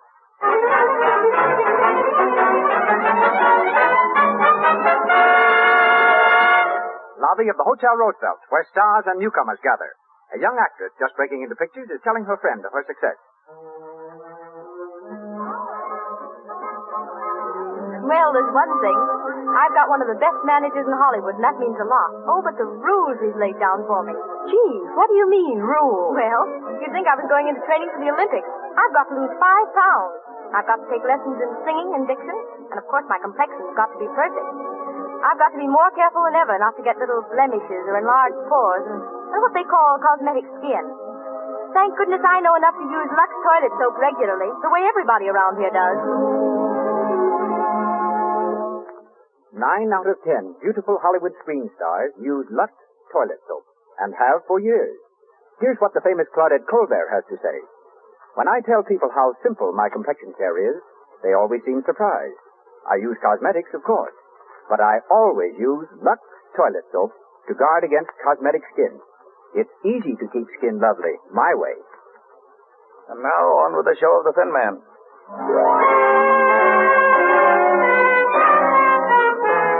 An hour has gone by since Nick heard about the murder of Julia Wolf. In the living room of their suite at the hotel, Nick and Nora are listening to the radio. A news reporter is broadcasting the latest developments of the case. And here's the latest news of the Julia Wolf matter. The police have found out that the beautiful blonde secretary was a gangster's girl and are spreading the dragnet for one Joe Morelli, said to be hiding out somewhere in the city. In Paris today, the Chamber of Deputies. Never mind the Chamber of Deputies. Joe Morelli, that's what I want to know about. Well, did you get any more information out of headquarters? As much as they had. Julia Wolf was shot and killed about 9 or 9.30. Body discovered on the floor of her living room a little after 11. Who discovered it? That'll surprise you. Mimi Wyman. Dorothy's mother? Right. What was she doing there? I don't know. Where's Clyde Wyman? Still living. Listen, but Macaulay was going to see him. They had an appointment. I spoke to Macaulay. Wyman never showed up. Nobody knows who he is. It's going to be pretty tough on Dorothy, isn't it? Meaning what? Meaning that it looks as if Clyde Wyman skipped one appointment in order to keep another with Julia Wolf. You think he killed her? Oh, it's just a guess. You're the detective around here, darling. Uh, that's Dorothy. Said you wanted to see me. There, come in, Dorothy. Thank you. Is anyone here? That's Nora. Have a seat. Hello, Dorothy. I'm I'm sorry for breaking in on you like this. Oh, that's all right. We're used to it. Anything wrong? Ju- Julia Wolf is dead. Yes, we know that. Here's the gun she was shot with. What are you trying to tell me? That you did it? Yes. I hated her. She she kept me from seeing my father. I went down there to ask her where he was. She wouldn't tell me. I shot her. Where did you hit her? Why, in the heart. Pretty good shot you are. What did she do? She fell down. Did she make any sound? Didn't scream? I don't know. Which way did she fall? She fell over backwards. Oh, yes? People fall toward a shot, you know, not back from it. I knew you were lying. Oh. All right, come on, now, brace up. Where did you get this gun? I bought it in a pawn shop. I thought so. Why did you say you did it? Whom are you trying to shield? Oh, please, don't ask me. You got to tell me. Nick, let me handle this, will you? Dorothy, look at me. Nick is trying to help you. Why don't you help him? You were trying to shield your mother, weren't you? No. Your father, then. Dorothy, Yes. My father. why'd you think he did it? Mother was the first one to find Julia Wolf. She saw something in Julia's hand and, and she took it. What was it? A watch chain. It, it belonged to my father. So you think your father did it? I don't know. I don't know. Did your mother turn the chain over to the police? No, she, she kept it. She didn't tell them anything about it. But she showed it to you. Yes. Why did your mother go to Julia Wolf's apartment in the first place? She went to ask for money. Oh, money again, huh? Yes? Oh, uh, have him come up, please. Who is it? Uh, Dorothy, uh, I wonder if you'd mind waiting in the bedroom. Of course. It'll be only a minute. Well, Nick, It's Mimi Wyman. alone? She's never alone. Dorothy's brother is with her. Screwy college kid.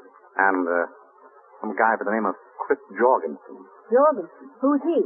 Macaulay told me about him, a hanger-on type. I think he's out for Mimi's dough. But she hasn't any. Maybe that's why she wanted to get some from Julia. I'll take it. Oh, Hello. Nick, how are you? Fine. Come in, Mimi. Thank you, Nick. This is my son, Gilbert. How are you? Very well, thank you. And Mr. Chris Jorgensen, he's an old friend of mine. How do you do? How do you do? Sit down. Sit down. Uh, uh, my wife. How do you Mrs. do? Wynant, uh, Gilbert Wynant, and Mr. Jorgensen. How do you do? Well, Mimi? Nick, I've never been in such a state in my life. You know, of course, that I was the one who found Julia Wolf. So we've heard. Oh, my dear, it was terrible. I walked in and there she was, lying dead on the I floor. meant to ask you, Mother, was there much blood? Gilbert, don't be so morbid. But I'm interested in murders. You know, Mr. Charles, I formed a theory about this one already. That's so. In my opinion, the man who did it was... Gilbert, be quiet. You don't know anything about it. Oh, but I do. Be quiet. Uh, you were saying, Mrs. Wynan? About finding Julia Wolf. I was simply petrified, and such a mystery. Clyde Wynan's crazy, absolutely crazy to stay away at a time like this. No wonder the police think he had something to do with it. What do you think? Oh, I know he didn't, but I wish I could find him. I have something very important to tell him. And Macaulay won't help at all. He thinks I just want money. Well, don't you? Oh, Nick, you're always teasing. Mrs. Wyland, were you alone when you found Julie Wolf? Why, of course I was. Wasn't Mr. Jorgensen with you? I? Certainly not. I don't know anything about it. The first word I had that Julia Wolf was dead was when Mrs. Wynan called me at my club. Oh, she called you. Yes, Why? I beg your pardon. Oh, let's not even talk about it. The thing to do is to find Clyde, and that's what I've come to you for, Nick. You will help me find him, won't you? I'm afraid I can't, Mimi. Oh, Nick, please. Now, Mimi, there are a thousand detectives in New York. Hire one of them. But Clyde knows you. All you have to do is to get in touch with him and tell him that Mimi says everything is all right, but that I've got to see him. I tell you again, I don't want any part of it. Is that final? Final. Well, if that's the way you feel, You turn up. You just help all you can. Give the police every possible assistance. what do you mean by that? Oh, nothing in particular. Oh. Well, we'll say good night. Good night. I'm sorry I can't help you, Mimi.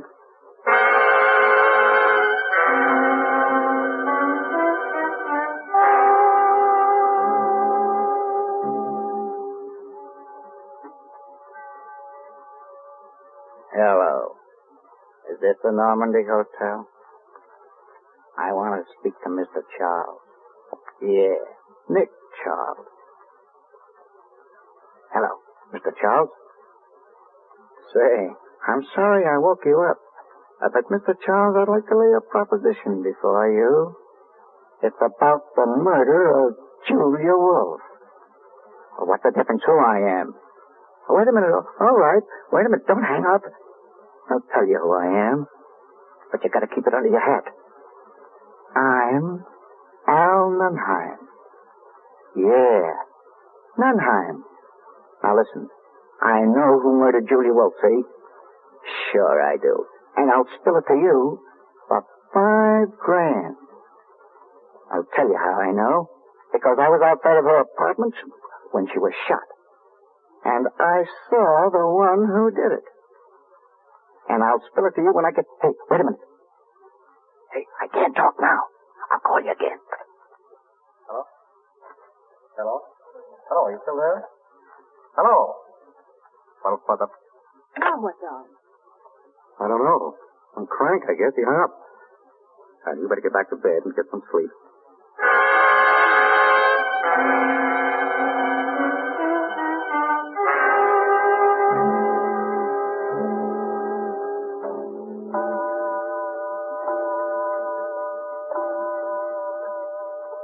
Nick. Nick. Are you asleep? Yes, Good. I want to talk to you. that's jolly. Don't you think you'd like to go back to detecting once in a while just for the fun of it? Can't you get to sleep? No. Everybody says you were a grand detective. They were kidding you. I'd like to see you work. Tomorrow I'll buy you a whole lot of detective stories.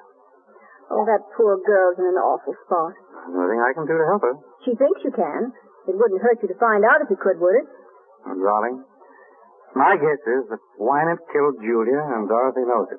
And the police will catch him without my help. Now, please put out the light. I'm tired. Oh, all right. But I'm mad at you. Mm-hmm. Nick, Mm-hmm. did you hear a knock? Mm-hmm. Shut up, Astor. You want to answer it, Nick? Oh, good Lord. All right, stay in bed. I'll do it myself. Well, Mr. Charles here. yes? I gotta talk to him right away. What about? What's going on? What's going on? There's someone to see you, Nick. That's great. I was afraid I'd have to go to sleep. Come in. Yeah. Um, how about a chair, Mr. Stay where you are, both of you. I got you covered, so don't move. A stick-up. No, it ain't a stick up. I gotta talk to you, Mr. Charles. I want you to tell me something, and I want you to give it to me straight. You get me? Say, do you mind putting that gun down? Uh, my wife doesn't care, but I'm a very nervous person. Thank you. All right, shoot. Uh, I mean, uh, uh, what's on your mind? You don't need to tell me you're tough. I heard about you. I'm Joe Morelli. I've not heard about you. I didn't bump up Julia. All right, you didn't. I haven't seen her in three months. We were all washed up. Why tell me? I wouldn't have any reason to hurt her. She was always on the up and up with me. But that dirty little rat Nunheim, well, he got sore because she liked me and hated him. So he put the finger on me.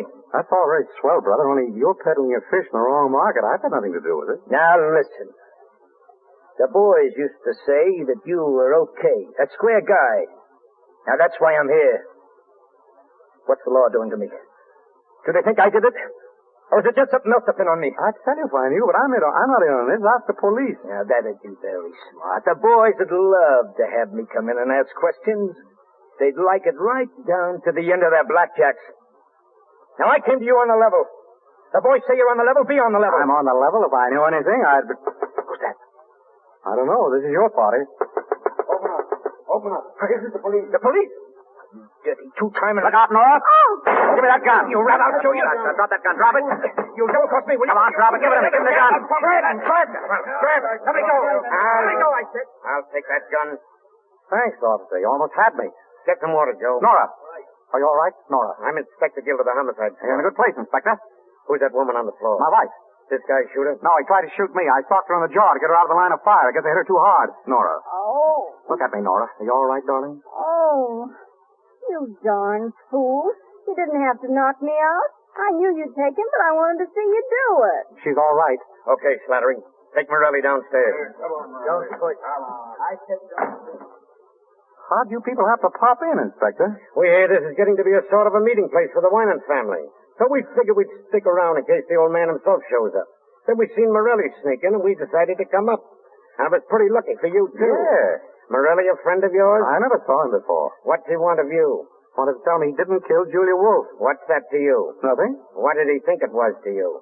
Ask him. I don't know. I'm asking you. Keep on asking. Oh, so you're going to keep mum, huh? All right, Mr. Charles. I won't bother you tonight, but I'll be in tomorrow morning, and I'll have plenty of things to ask. Good night. Thank you, Inspector Guild. Next time you come, try to stay longer.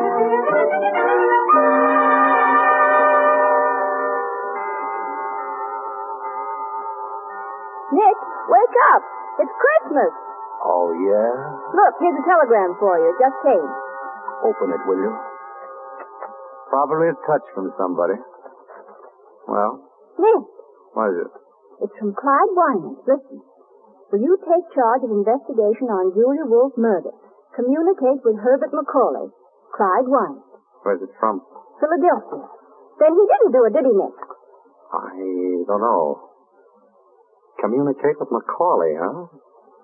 All right, we'll ask him up here this morning.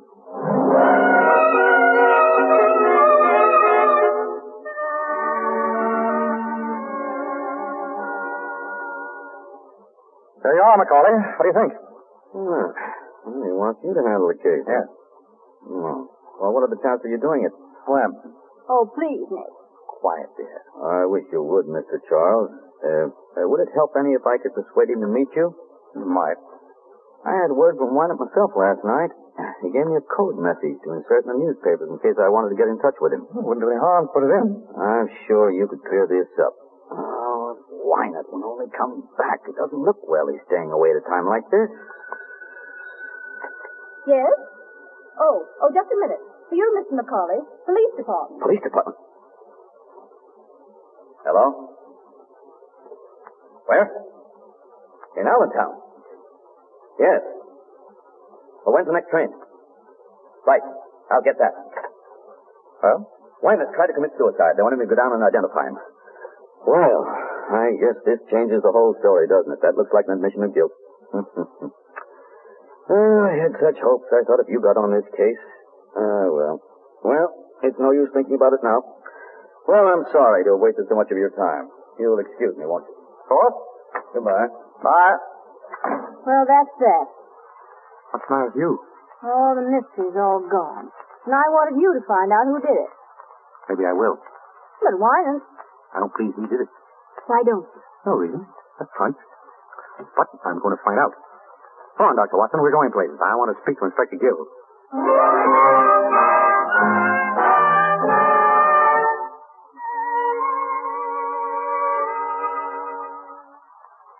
Man to man, Mr. Charles. Are you working on this case? Man to man, Inspector Guild, I'm not. But he's interested. I don't mind telling you, I'd rather have you in on the right side. You mean not on Wyman's side? I'd rather have you working with us than against us. So would I. It's a bargain, then. Do you know about the case? I read the paper. And What about the suicide? Oh, that's a phony. The men didn't even have to go down. Yeah, I thought it might be. From now on, they're going to think that every thin man over six feet with white hair is Wyman. Do you think that Wynant did it? Looks like he planned something. He shut up his apartment and his shop. But there's nothing yet to clinch it. Fifty will get you a hundred that Wyman didn't do it. Who's your candidate? And I haven't got that far yet. I don't think that everything points to Wyman. What about the alibis? They're all okay. Mrs. Wynant, the boy, Dorothy, Macaulay, even Morelli. Uh, what about uh, Jorgensen? Huh? Oh, oh, I'll check on that. well, I'm afraid this is kind of dull for you, Mrs. Charles. Dull. I'm sitting on the edge of my chair. Frankly, I'm stunned. I don't know what to do next. What about you, Charles? Me? No, but uh, I've got a hunch. What is it? I got a call last night. I thought it was from a crank, but I changed my mind. Whoever it was knew something, and I've got a feeling I'll hear from him again.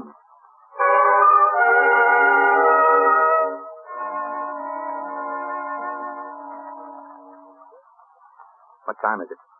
Almost ten. Still waiting to hear from the crank? And how? Here, give me that quick.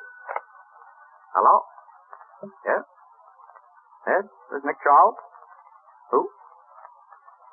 Can't hear you. I said I can't hear you. Got to speak louder. I can't speak any louder. Hey, this is Al Nunheim again. You know, I called you last night. Hey, listen. Are you still interested in that proposition? Yeah, huh? All right then. Now here's the dope. And get this straight. The man who killed Julio. Open up!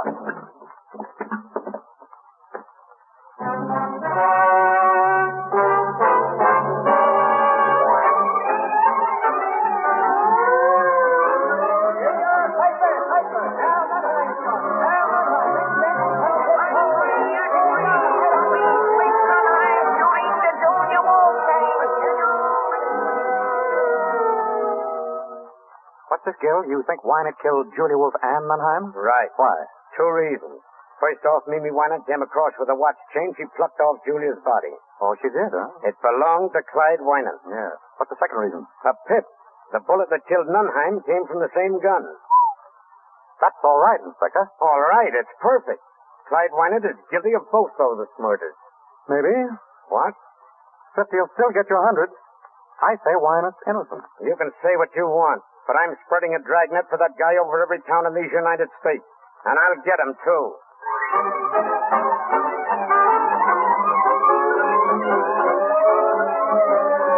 Calling all cars, calling all cars, cover all roads leaving city. Pick up flag, white and blue. In man, landing, wearing dark blue suit. Flag, white and blue. You think they'll find him, Nick? He must be in New York. Probably is. Oh, it's getting me down. I saw Dorothy today. Yeah? She's broken off her engagement. What for? Oh, don't ask me. She was a little hysterical. Something about not wanting to ruin her fiancé's life. Daughter of a murderer and all that. Mm, poor kid. Well, see you later, darling. Where do you think you're going? I'm going to take out for a walk. He's just been for a walk. We're going sightseeing, aren't we, Esther? Nick, what are you up to? I've got a hunch. I'm going down to look at Wynan's shop. I want to find out why it's closed. Well, why shouldn't he close it? He went away. He went away lots of times when I knew him, but he never closed his shop. I've got to hunt something up. You mean he might be hiding there? I don't know, but this thing's got my goat. I've got to find out. Nick, Nick, I won't have you going down there at this hour of the night. He's a crazy man. He might kill you. It'll be all right. I've got Asta to protect me. All right, go on. Go on. See if I care. But it's a dirty trick bringing me all the way to New York just to make me a widow. You wouldn't be a widow long. You bet I wouldn't, Not with all your money. you dog. Goodbye, darling. Nicky, take care of yourself, won't you? Sure I will. Don't say it that way. Say it as if you meant it. Why, I believe that every woman cares. I don't care. I'm just used to you, that's all. Sure. So long, darling. Come on, Esther. Go on, go on. Goodbye. Call me, darling, please. I'll be waiting to hear from you. Asta, Asta, if you let anything happen to him, you'll never wag that tail again.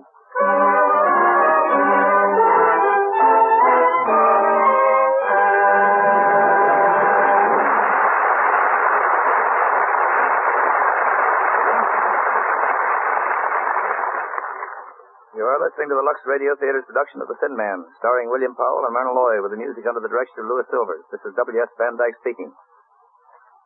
We have here tonight the man who wrote the great picture, Lawyer Man, for Bill Powell here. He's a producer, too, but just on the writing end. He's done many great pictures 42nd Street, The Gold Diggers, King of Burlesque, and lots of others, including an original musical, Ladies in London, which you'll be seeing soon. And here he is, the man whose name you'll see on the screen before the picture starts one of Hollywood's greatest picture writers, James Seymour. Come here, Jim.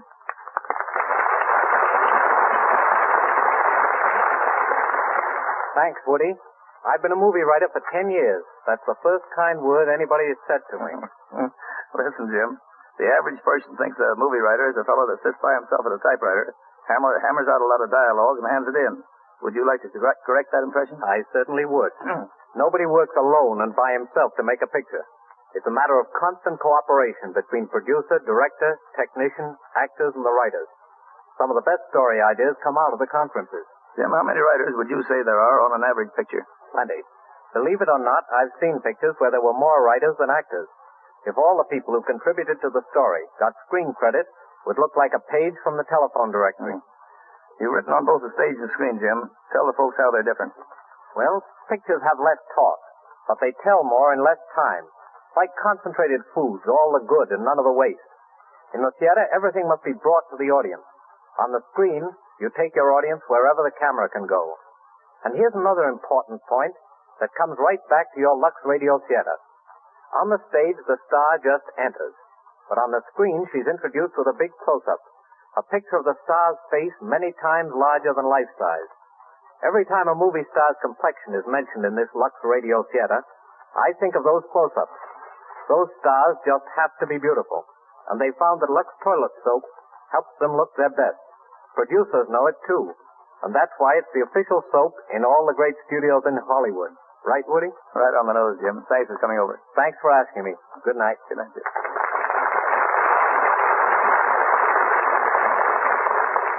We pause for station identification. This is the Columbia Broadcasting System. The Thin Man.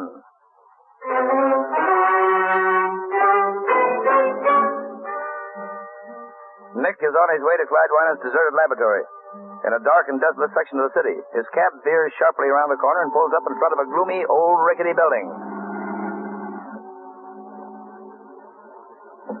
Hey, mister, are you sure this is the place you wanted? Looks like it.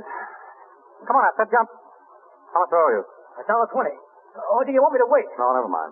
Oh, that's good. You know, this ain't no neighborhood to be in at two o'clock in the morning. I want to get out of here. There you are. Thanks. Hello. Come on, Esther. Come on, what's up with you?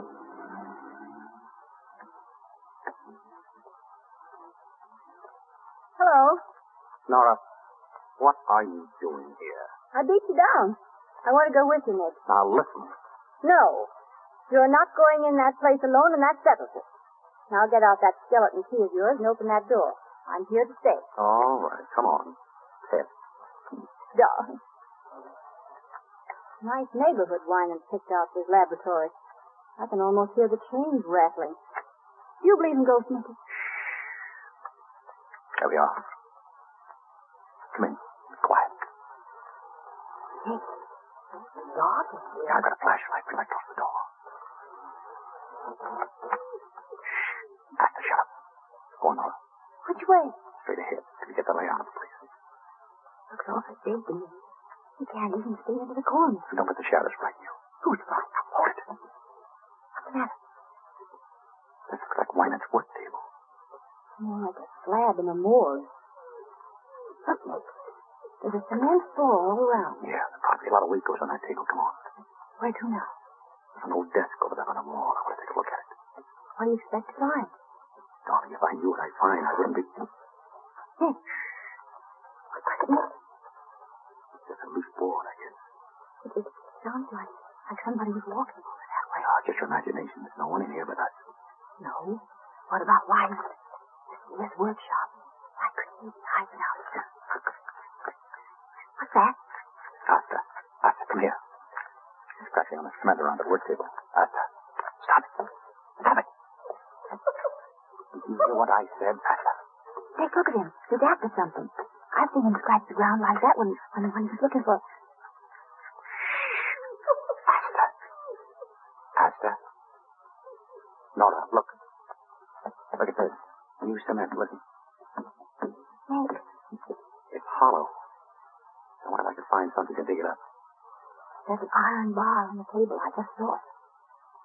Ah, good. Now, if I just knock a hole in that cement, we'll find out what's under there. Oh, Nick, I'm scared. Ah, quiet. You just keep away, Nora. After come here. Uh, once more. Look. There she goes. Ah, I'm through the cement. After, get away from there. Get away. Nick, what is it? What's he after? We must get Inspector Gill here. What's under there? A body. Must have been there for weeks.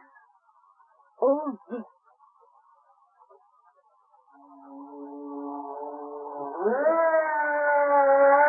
Ah. Wait a minute, Jack. Wait now, you reporters. You'll get the story as soon as I can give it to you. Until then, you gotta leave this alone. Come on now, get out. Those reporters are enough to drive a guy nuts. Well, you were right, Nick. It was a body. A skeleton, rather, buried in lime. I wonder what Wayne had against this one. Did you find any clothes? Yeah, but no identification on them.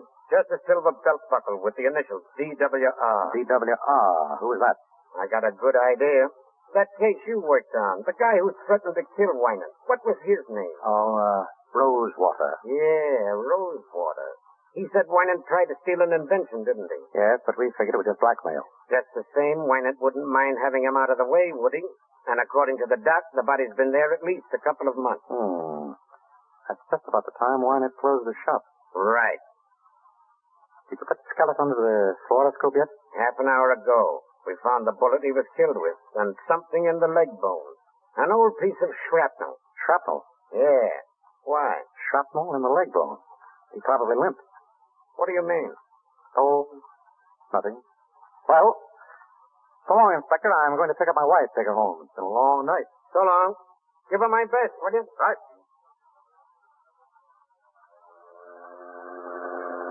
Where are we going, Nick? Back to the hotel, my sweet. Pack our bags and take a night trip somewhere. A trip? Oh, no. My soul, woman, I give you three murders and you aren't satisfied. I want you to stay and find one. I did find it. What do you mean? He was down in the shop. Nick, It is his body that was buried there. Linus' body? Yeah? But they all said it was Rosewater. Oh, that's what they think. What makes you so sure it's Winans' body? Several things. Clothes, for instance. They were carefully preserved. They were carefully preserved. And the body was just as carefully destroyed. First, the children counted on one thing: that all skeletons look alike. Well, don't they? Sure. But I remember that Wynette had some shrapnel in his shin. They found it under the fluoroscope.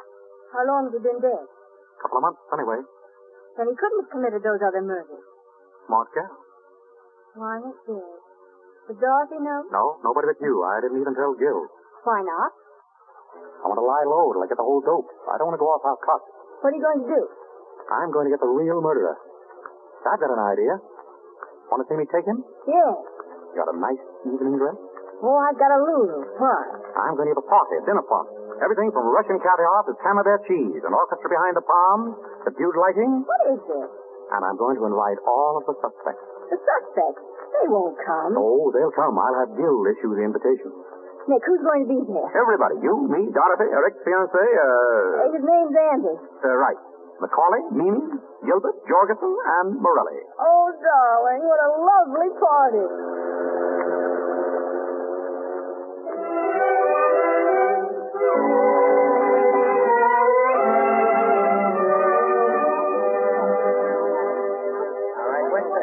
Good evening, everybody. Oh, Mr. Charles, what is the meaning of this? The meaning of what, Mimi? Why were we all rounded up like common criminals and brought to the sitter? To eat, Mimi, and talk. Will everyone please be seated? Dorothy here. Thank you. Andy, next to her, please. Oh, but Mr. Charles, we... Please. Very well. Mimi on the other side of Andy.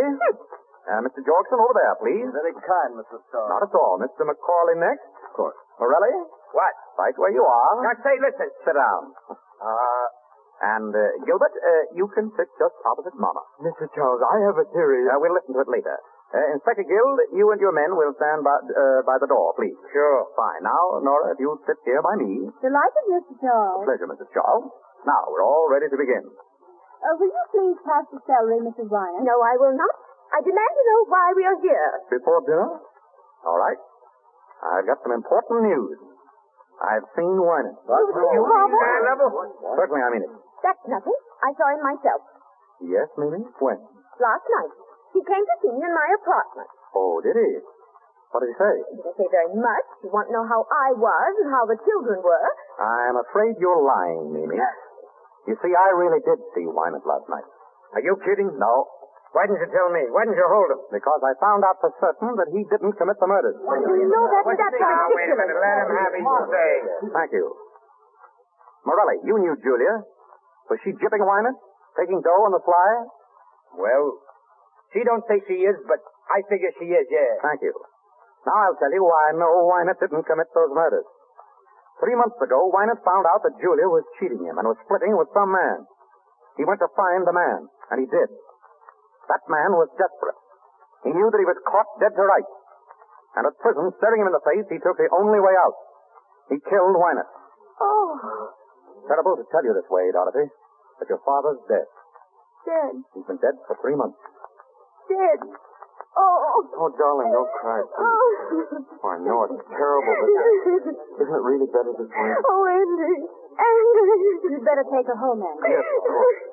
Come on, darling. Let them out, Inspector. Oh, open up. Oh, don't cry, darling, please. It'll be all right now. Oh, this is absurd. How can Clyde be dead? You said yourself you saw him last night. So I did. I saw him lying buried in his shop. You mean that body? Was Wynant. Perfectly absurd. And the murderer is right here in this room tonight. He's sitting at the table. What? Who is it? I don't know. But I thought if we all had a little get together, we might be able to find out. I'll tell you as much as I know. This murderer is a very clever man. He planned the whole thing beautifully. After he killed Wynant, he wired Macaulay, using Wynant's name, and told him to shut up the shop. Then he took Wynant's body and buried it in the shop with another man's clothes to throw us off the track. He even put a belt buckle with an R on it, hoping that we'd think it was Rosewater, an old enemy of Wynant's who dropped out of sight years ago. Uh, Morelli. Yes? Would you mind holding your knife the other way? You're worrying Gilbert. Oh, excuse me. If that knife is missing, I'll look for it in your back. I'll help you look. Uh, well, after our hero had killed Wynant, he got a brilliant idea. He realized that he and Julia could still collect money.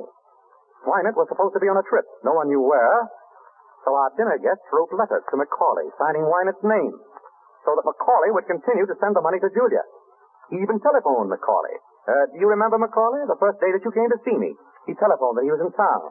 Oh, it must have been Wynant. I should have known if it weren't his voice. Oh, he was clever about that. He called when you were out. Now, that same afternoon, Julia telephoned him.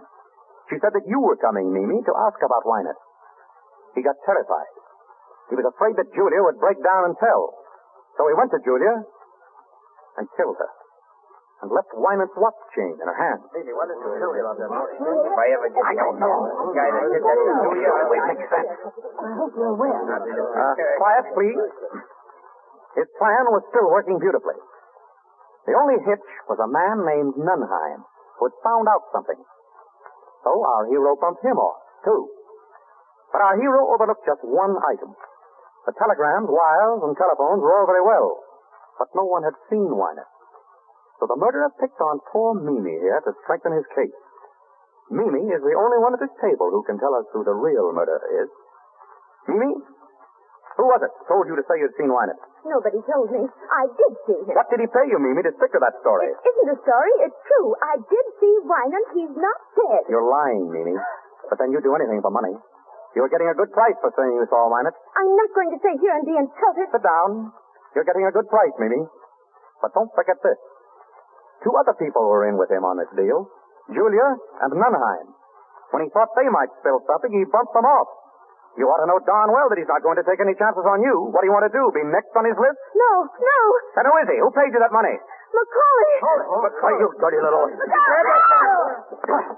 I think that'll hold him. Oh, boy, oh, boy, what a wallet. Hey, nice work, Mr. Charles. There's your man, Inspector. Mr. Macaulay. I can't believe it. What do you want me to do? Wrap him up in cellophane? Pick him up and get him out of here. Come on, boys. Grab him. Let me get a hand up. Let me Nick, get... you took him. I knew you would. Yeah, another case like this, now the fellow into a prize fighter. Oh, Nicky, you're grand. You're glorious. I'll bet you say that to all the boys.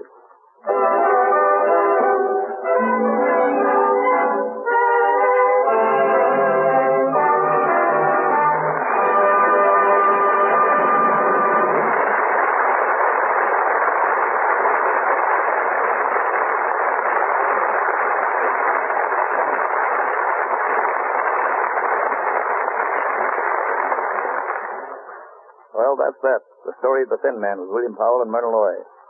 I'm going to get them back out here in a minute to talk to you. As you know, these broadcasts from the Lux Radio Theater are quite an event in Hollywood.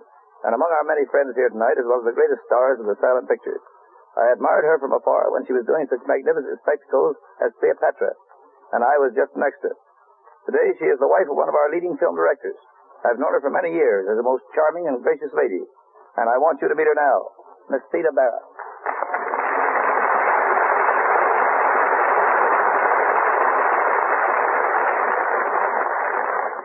Thank you, Woody. Uh, Hollywood entertainment has certainly developed amazingly since I was making pictures. Yes, everything's different now. As you and I know, before pictures grew up and started to talk, we had to translate all emotion into pantomime. Oh, you may think you have trouble today, but do you remember the difficulties we had working with a split screen? We had to express jealousy, hate, love, or devotion, all in pantomime, and at the same time keep pace as the director guided us with a one, two, three, four, just as a metronome guides a pianist. Pantomime has always been one of the greatest of art. And may I say, Miss Barra, I've always thought that you were one of the greatest masters of that art. Oh, you're very kind, Woody. We worked awfully hard making those pictures. For instance, in making Cleopatra, we had no research department at the studio. I worked myself for months with the curator of Egyptology at the Metropolitan Museum in New York. It was great fun, though. I understand, Miss Barra, you're going to make some radio appearances. Yes, I am. And I'm also going to do some motion picture work. Now, that's good news. I'm considering an offer now, running through scripts and ideas. Oh, I just hope everyone will be as happy about another Theda Barrel picture as I am. The public has been very good to me in the past. And I know they'll be awfully glad to see you again. I'm sure it'll be a great thrill not only seeing you, but hearing your voice. Thanks, Miss Barra, for joining us tonight. I'm glad I could. Good night.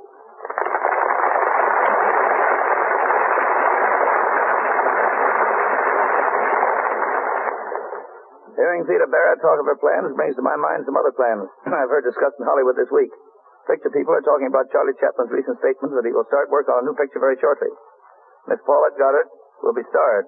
Chaplin will write and direct, but will not act in it. A disappointment to many of us. Barbara Stanwyck and Robert Taylor are starting a new picture today, and I'm tickled to death that I got the job directing. it's called His Brother's Wife. Speaking of Bob Taylor, there's a lad who is going places. He's got a great future and sometime in that future, he's going to do Armand to Greta Garbo's Camille. Bill Powell and Myrna Loy here are interested in the making of MGM's picture, The Good Earth. Louise Rayner, who is with them in The Great Ziegfeld, and Paul Muni are the stars. And now Bill Powell and Myrna Loy are coming out on the stage. Arise, Bill, Myrna.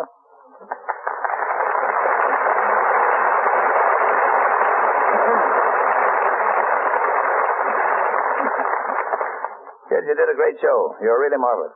What, no retakes? No, no property man. Yeah, Bill. I'll bet you're glad my property man isn't here. Remember how he used to swat you with a broomstick when you weren't hurrying on the set fast enough? Yes, that Harry Alvarez is a great fellow. He's the most independent cuss in the whole picture business. Listen, Bill, that fellow was with me in the Arctic when we made Eskimo. He was with me in African jungle when we made Trader Horn.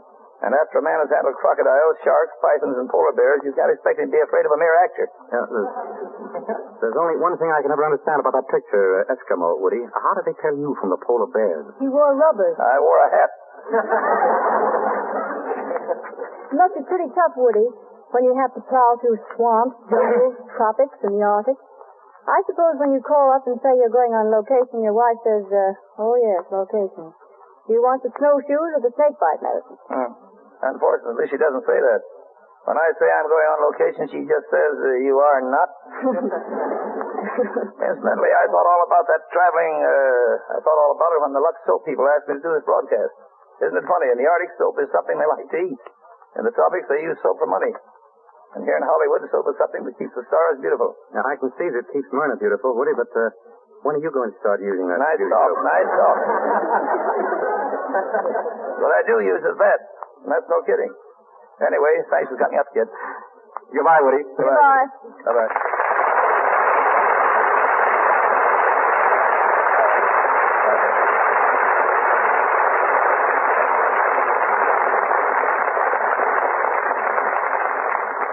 Before I tell you about next week's show, I'm going to ask our announcer, Mr. Ruick, to tell you about more about the cast and about Hollywood studios who are cooperating with us.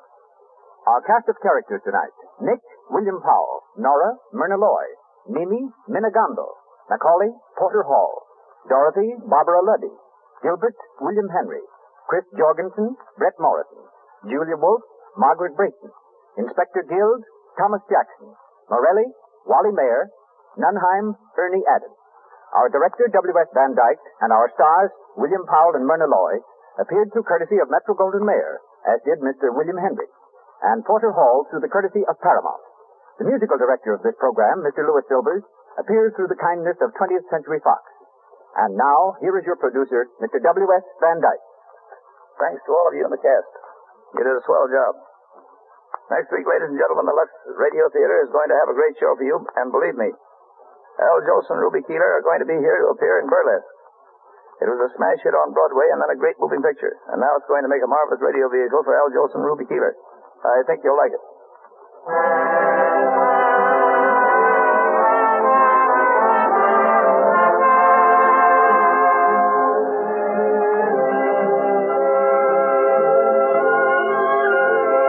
Mr. Cecil B. DeMille will return to the Lux Radio Theater in time to, to produce Burlesque. And you know he'll give you a great show. I've enjoyed being with you all, and good night.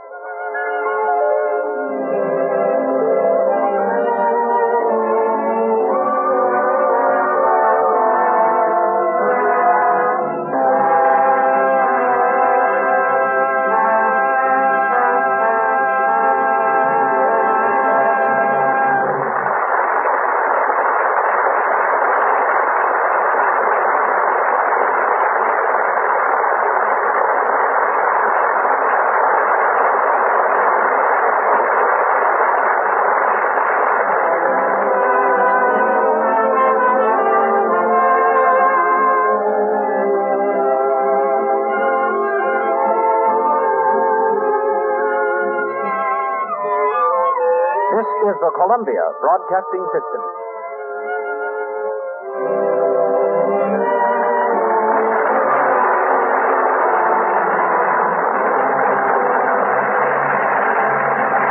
Um, this last one, folks, is uh, it's called Dark Angel, and it's a World War II romance. I enjoyed it, and I think you will too. Hollywood, California, Monday, June 22nd.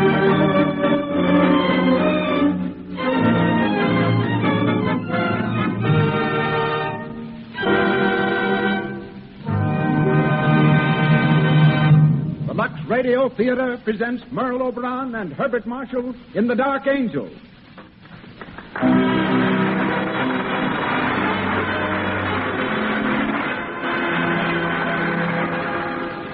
Lux presents Hollywood.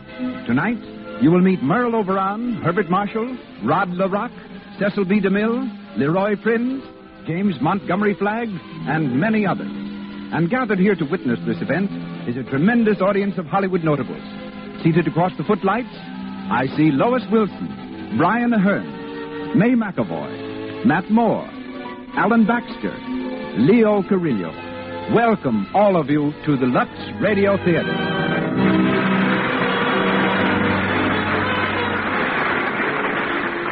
This entertainment is brought to you by the makers of Lux Toilet Soap, the beauty care used by nine out of ten Hollywood stars. The pure white soap that can mean a lovelier complexion for you. As producer of the Lux Radio Theater, we present one of the world's foremost motion picture producers, a man so closely identified with Hollywood that the history of the motion picture industry might well be the story of his own life. Ladies and gentlemen, Mr. Cecil B. DeMille.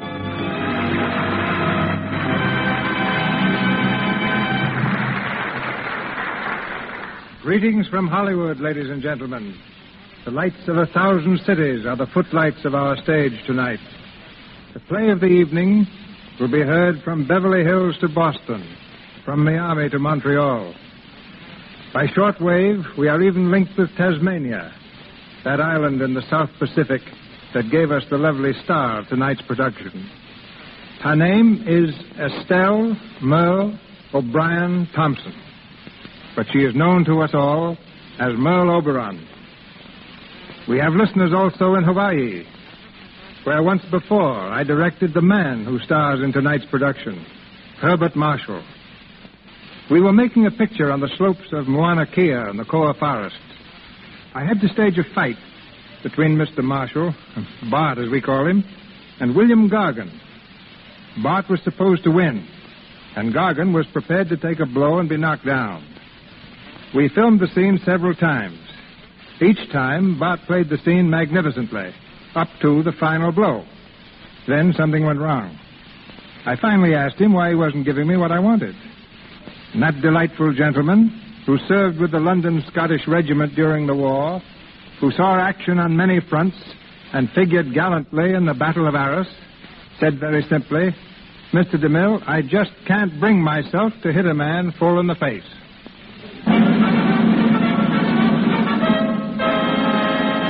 And now it is curtain time. The Lux Radio Theater brings you The Dark Angel with Merle Oberon and Herbert Marshall.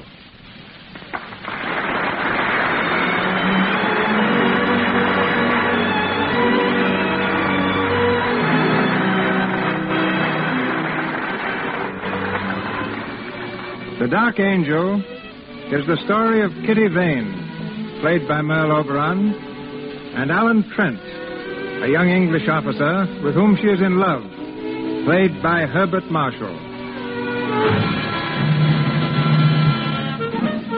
August 1915, the first year of the World War, and all Europe is trembling under the impact of the loud guns.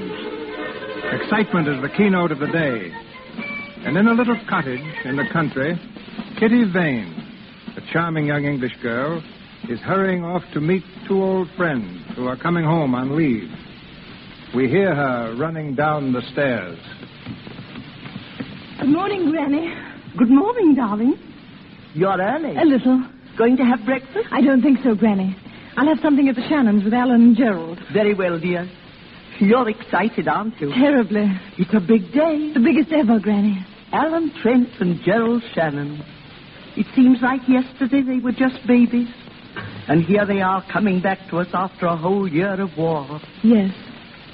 You know, Granny, at first seeing them as soldiers was fun, and I suppose I never really thought they'd be going away. But when they did, oh, Granny, I'm so glad they're coming home again. I'm afraid it won't be for very long. No, I, I suppose not. But even a few days are better than nothing. And Alan promised me they'd stay just as long as they possibly could. In these days, we have to make the best of everything. It's been a long year for you, hasn't it, darling? It wouldn't have been so bad if. Oh, Granny, if only I knew. If I were only sure. Of Alan? Yes. Oh, Aren't you sure? How can I be? When one loves so hard and for so long, one can never really be sure. And it used to be so easy, Granny. When we were children, I just asked him to marry me. But now, it's growing up, Granny. That's what it is. Things aren't so simple anymore. I can't just say, Alan, please marry me, quick. Why not? That's the best way to do it. Saves a lot of time. I bet that's just what you would do. of course. Kitty, come here. I want to talk to you. Yes, Granny. Kitty, you may not be sure of Alan. I don't know how he feels about you, but I do know how Gerald feels about you. Gerald? He's in love with you, Kitty. Granny. Yes, my dear. I've seen it, and I know it. But it's silly. You shouldn't say things like that, Granny. I'm an old woman, my dear. I can say what I please. But Gerald, I've I've never thought about Gerald except as Alan's cousin. Why, I've known Gerald ever since we were babies. And Alan, too, my dear. Yes, but, well, that's different. Somehow. I can't explain it, but it is different. Is it? Of course it is. Heavens, look at the time. I must fly. I've got to meet Mrs. Shannon at the station. Goodbye, Granny dear. Goodbye, child. Uh, don't drive too far. I won't. And give my love to Alan and Hmm. Gerald. I will, Granny. Goodbye. Bye.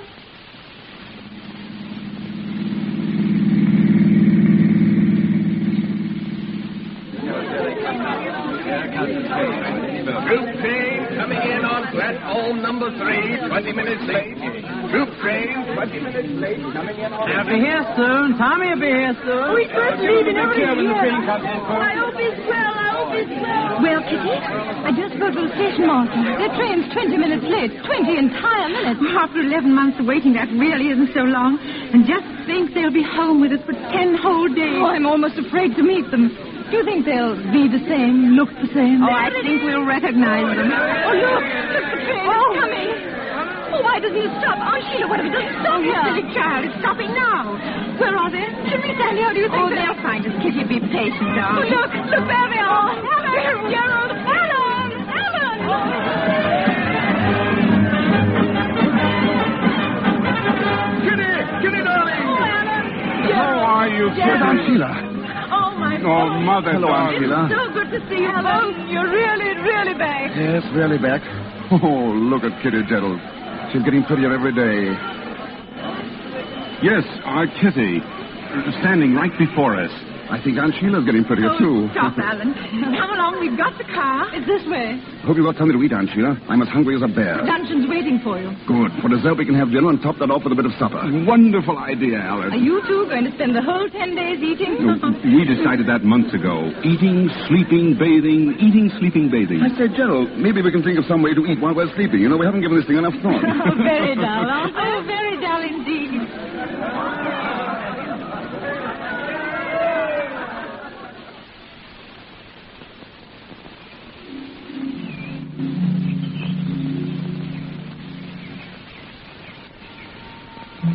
hey, Kitty, where are you going? Alan, don't you know it's very bad manners to shout out of second story windows? Well, it's just as bad as sharp back. Want a piece of cake? No, I'm tired of seeing you eat. I'm going home. Oh, wait a minute. I'll come with you. Maybe there's something new to eat at your house. There isn't. Goodbye. No, no, wait. Look, Kitty, if you don't wait, I'll jump down. Get back in that window, idiot. Will you wait? No. All right, here I come. Alan, don't.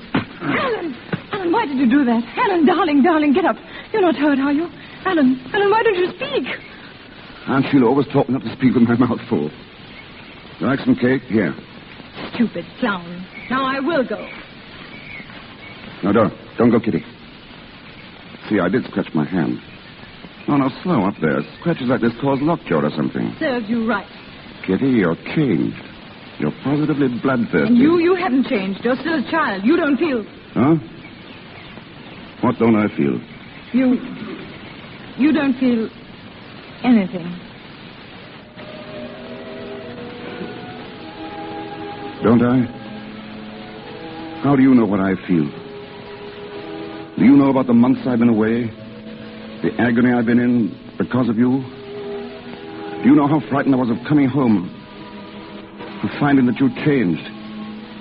That you didn't feel the, the things I wanted you to feel? Oh, look here. I, I can't say it all. Maybe I can't see any part of it. I'm scared. Kitty, Kitty.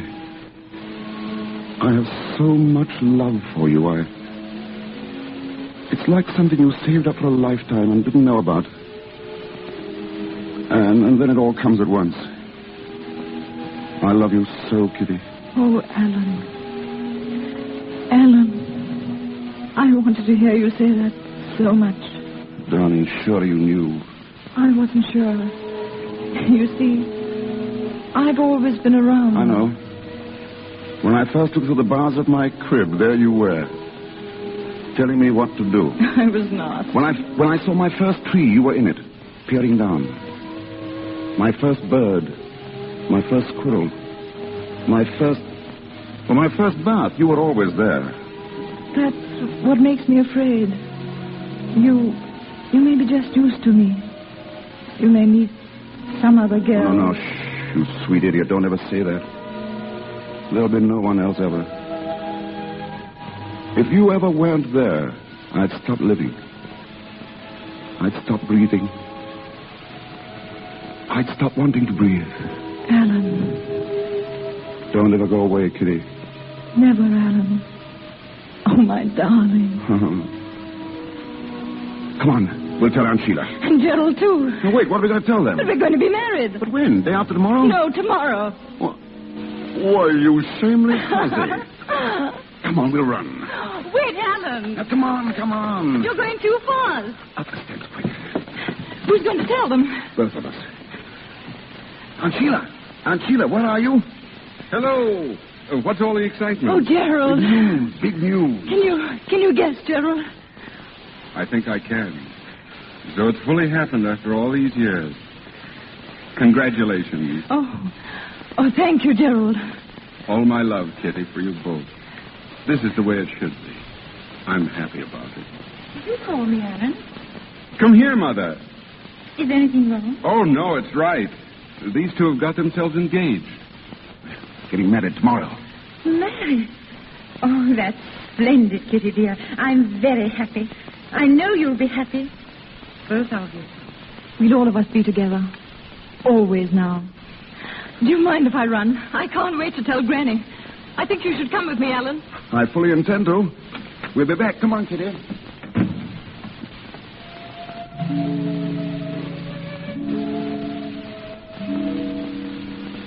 Gerald, you love her too, don't you? Yes, Mother. Oh, darling. It's all right, Mother. This is the way it should be. Gerald, I almost forgot. This message came for you a while ago from the War Office. Oh, I do hope. War Office. Uh, let me see it, dear. What is it, Gerald? Gerald, Hmm. We've got to go back. We're leaving England tomorrow morning. oh, Gerald, no. Must be a big drive on. All leaves are canceled. Poor children. They were to be married tomorrow. Yes. I'll have to tell them.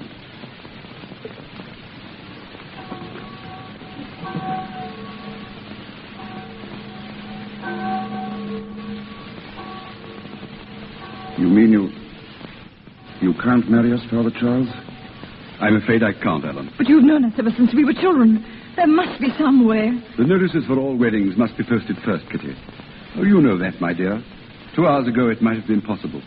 It's too late now. Oh, Father. I'm sorry, Kitty. I know how you feel.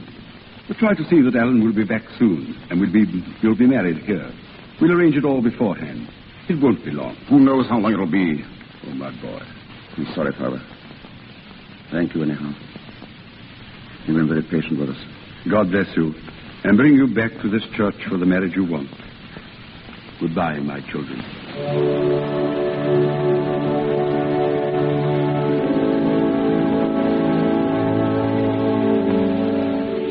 Well, Kitty, nobody will marry us.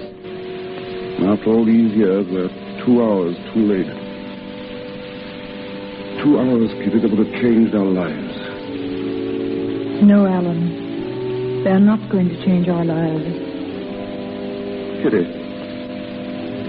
I marry you, Alan Trent, in front of a church.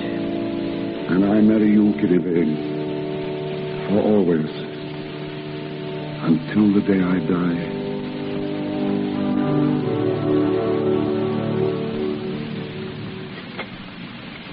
Kitty, you're not eating. I can't. You shouldn't have come down here, Danny. We should have said goodbye at the church. I, I wanted to be with you, Alan. Right to the Lord. Is there anything I can do for you, sir? Oh, uh, no, no, no, thank you. Well, I hope the dinner was good. Uh, Cluckwood. That's right. I always like to see a soldier eat before he's off. I suppose you're one of them as is leaving on the boat tonight, sir. Yes. Well, over the top with the best of luck, say I. What's that? Oh, the guns. You can hear them when the wind's this way. I always tell my husband that those guns make it like living right in the war, so to speak. I always say... Yes, I know, yes, of course. I wonder, would you mind bringing some more coffee? Coffee? Not at all, sir. Fetch it right away, I will. Kitty, darling. Oh, Alan, those guns. They frighten me, Alan. And the men we passed coming down. Thousands and thousands and thousands of them. And in a little while you'll be gone. Gone with the rest of them. You. Dearest, You. No, listen to me. They're going. I'm going. There's nothing to be done about that. There isn't much time left. And we must face the truth. And the truth is that in the few hours we have left, we must live a whole life together. We must play a game. And we must know it's a game. And, and, and if it's a silly game, it's the best we can do. The game is this. We must pretend that there is nothing tense and desperate about these few hours. And that the only time I'll have to leave you for the rest of our lives is to buy us both a loaf of bread and a bottle of milk. No, Alan. Do you think you could pretend that, darling? I'll try. What. What time do you really have to leave, Alan? Very soon, dear, 5.30. But until then, remember, we are together for the rest of our lives.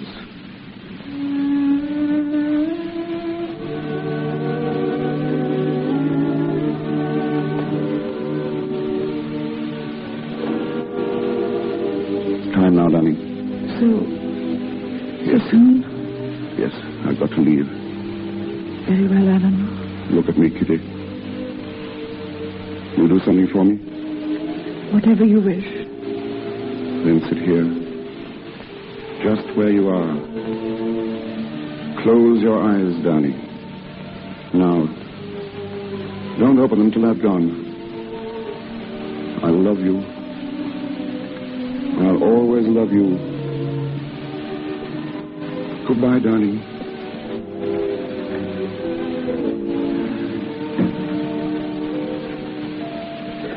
Goodbye, my love.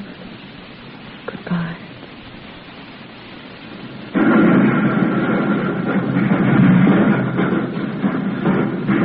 Phew. Pretty bad going out there tonight. Sounds like it. How's that trench coming along? Oh, slow but sure. Say, I meant to ask you, Gerald. Do you mind signing this card for me? It's an application for leave. Leave at this time? Afraid I can't do it, Alan. Now, look here, Gerald. You said that last week.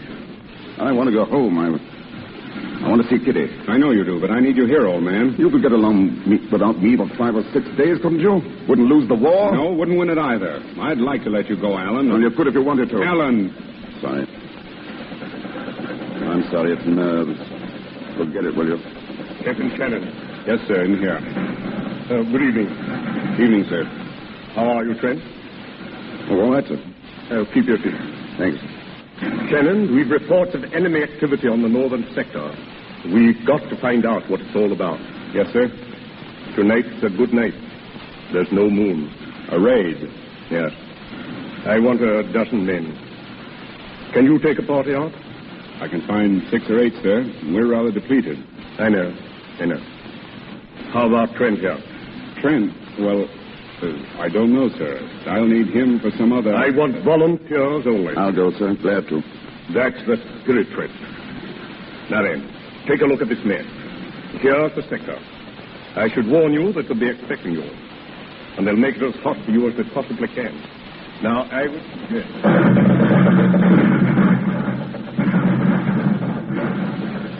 Ready, Alan? Ready. How much time? 30 seconds. Sorry I got you into this, old man. That's all right. Look out!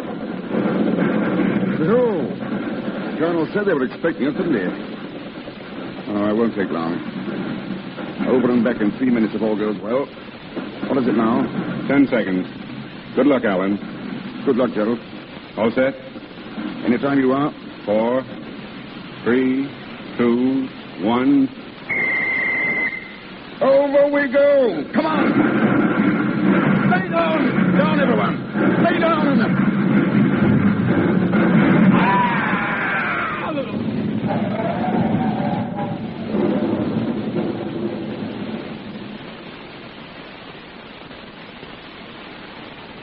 Granny! Are you asleep, Granny? Kitty, what's the matter? Granny, did you hear something? Only the wind, darling. Why? I. I thought I heard a scream. A long scream. Oh, oh, Granny. You've been dreaming, child. Yes. Yes. I thought. I thought I saw Alan. Alan with a black cloud hanging low over him. Like. like a dark angel come down to. Oh, There, there. Go back to bed, my darling. You'll be all right in the morning.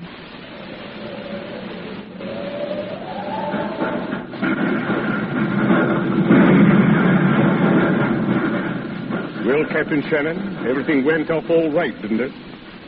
Yes, sir. Did you bring back a prisoner? Yes, sir. Good. What about the men? Lose any? Shannon, I asked you if you lost any men. Yes, sir. We lost four men. Four? One of them was Alan Trent.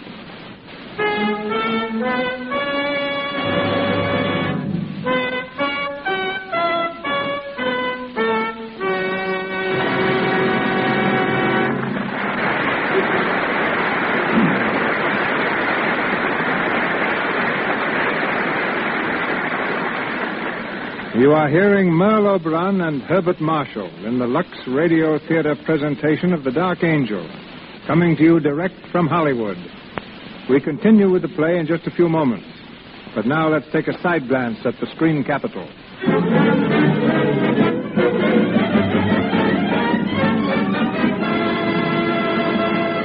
It's lunchtime in the Brown Derby, and as usual, this famous restaurant is being patronized by lots and lots of stars and lots of visitors hoping to see them. Let's listen to a chat between Elsie, a girl who lives in Hollywood, and a visitor from out of town.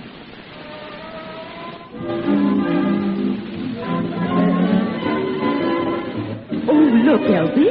That must be. Oh, it is Norma Shearer. You see her here often? Oh, yes.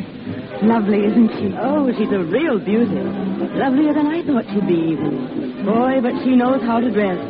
And what skin! Nice skin is something a movie star just has to have, Alice. There's Joan Blondell over there, the girl in brown. Oh, yes. Well, her skin is certainly knockout, too. Just has to be. No one here can afford to have cosmetic skin. Why, if they had enlarged pores or little blemishes, it would just be too bad. I've read about how they use Lux toilet soap to remove cosmetics. Yes, and I know that's what they do. Remember Jane Bang? Yes. Her family's here now, and her brother works in one of the big studios. And he says Lux toilet soap is always in the star's dressing room.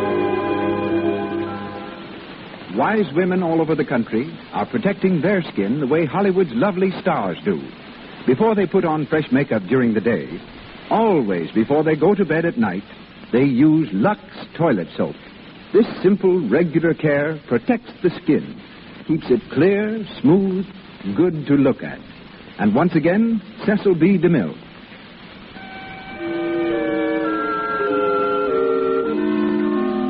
The Dark Angel with Merle Oberon as Kitty Vane and Herbert Marshall as Alan Trent continues. Many months have passed since the night Alan disappeared into the darkness of the battlefield. Gerald, on leave again, has gone directly to Kitty. We find them sitting under a tree in Kitty's garden.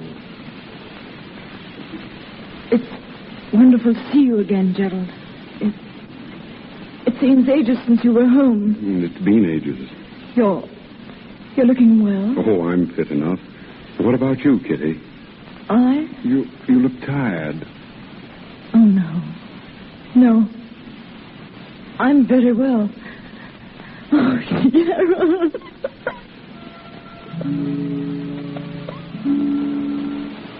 Kitty, darling. Don't cry, please.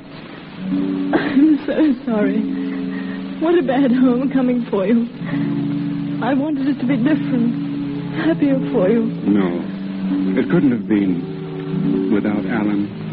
Gerald, when Alan died, it was the night of the 17th, wasn't it? Yes. What, what time was it? I don't know, dear. There there was an explosion and I never saw him again. I think it must have been shortly after Shortly after 11 o'clock. I know. He had wired me he was expecting leave, and then. He wanted leave, Kitty. He wanted to come home to you. And he couldn't get leave. I. I wouldn't give it to him. What? I wouldn't give it to him. I could have, but I didn't. I refused, Kitty. I killed Alan. Gerald. What are you saying? It's my fault. If I'd done what he wanted me to, he'd be alive today. It's my fault, Kitty. I killed Alan.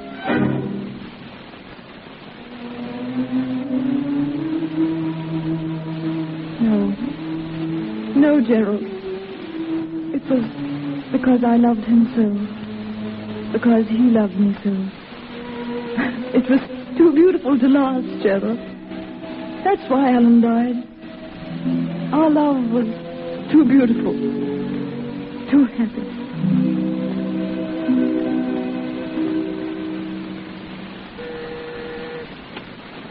Yes, Doctor? Bring Roger Crane in, please. Yes, sir. Dr. Crane? Yes? Dr. Barton would like to see you. Of course. Give me your hand. I'll lead you in. Thank you. There you are. Roger Crane, Dr. Barton. Well, come in, Crane. Thanks. Well, this way, Crane. There's a chair right in front of you. Here, let me help you. Oh, it's all right. I can find it, Doctor. I'm learning to feel my way around quite well now. Fine, fine. Nature takes care of a man, doesn't she, Doctor? If she takes away his eyes, she gives him a good sense of direction. Compensation, we call it. You notice the difference between night and day yet? No, not yet. Well, that'll come. Is that all I can ever hope for, Doctor? To notice the difference between night and day, will I never see anything again? No, Crane. I'm sorry. Oh, well.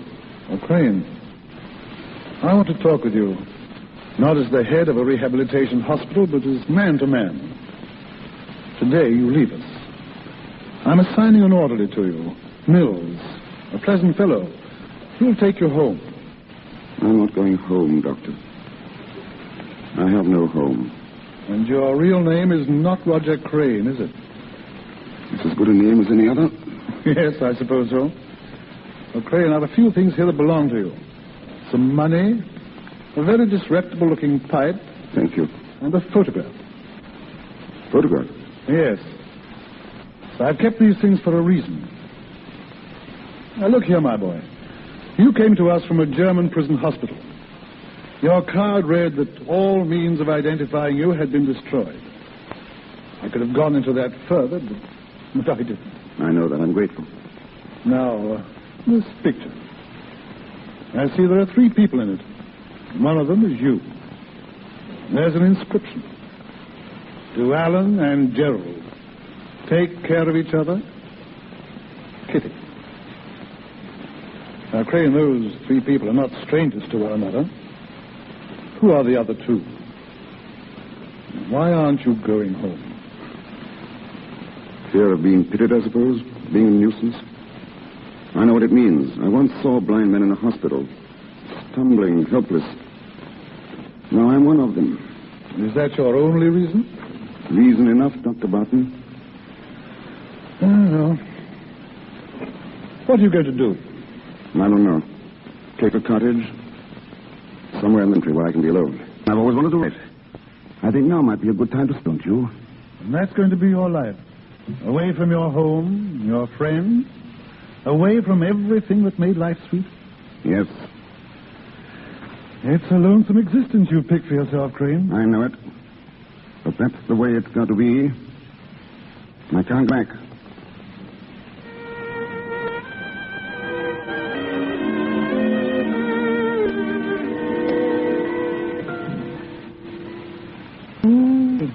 What are you reading, Granny? Mm. The book review. There's an article out of young children's stories. They say he's blind. Blind? He dictates all his books. Poor fellow. I dare say he's happy, though. Courage what does it? Courage, Kitty. It's too bad we're not all like him. We could if I. I've tried, Granny. Yes, my child. Hard enough. Your death is a deep, dark shadow. You to the sun. Oh, Granny. I'll never forget Alan. Never. I don't ask to forget, Kitty. Ask you to remember. But make your memories pleasant. Happy memories, not. I'll try, Granny. Yes, Martha. Mr. Gerald's at the door, Miss Kitty. He asked if he might see you. Well, dear, Ask him to wait, Martha. I'll be right. Yes, Kitty. I'm glad you're going to see him. He's been very unhappy about you lately. Has he? He's still in love with you, darling. Excuse me, Granny. Of course, dear. Run along.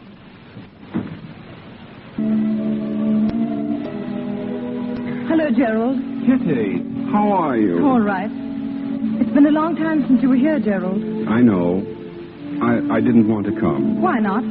You've been keeping to yourself so much lately. I, I thought perhaps you'd like to be alone as much as possible. Thank you, Gerald. Shall we sit down out here? How is your mother? Oh, she's very well. She's been worried about you, though. Tell her I'm coming to see her soon, will you? I wish you would, Kitty. The house hasn't been the same without you, really. I. I was there a lot, wasn't I? We want you there again. I know what it's been for you these last two years. It's been agony for me just thinking about you. I'd like to try to make you happy again. Will you let me try, Kitty? Oh, Gerald, you're very sweet to me.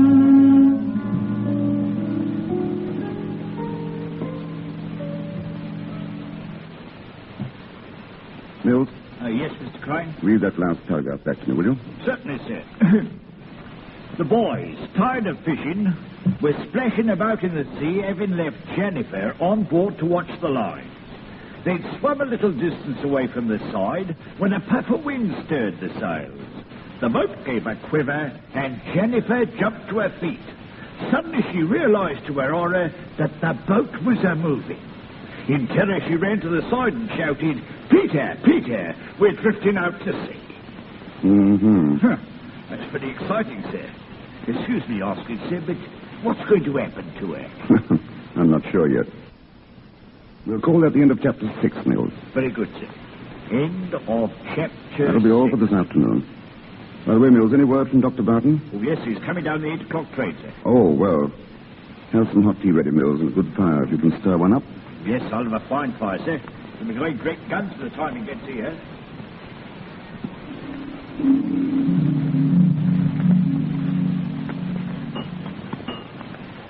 Another cup of tea, Dr. Barton? No, thanks. It's a nice place you have here, Crane. I like it. Very comfortable. How's the new along? We've made a start. Fine. It's been amazingly easy. I stretch out all day here in the study or back to Mills. Sometimes I laugh at myself. Imagine me stories for boys.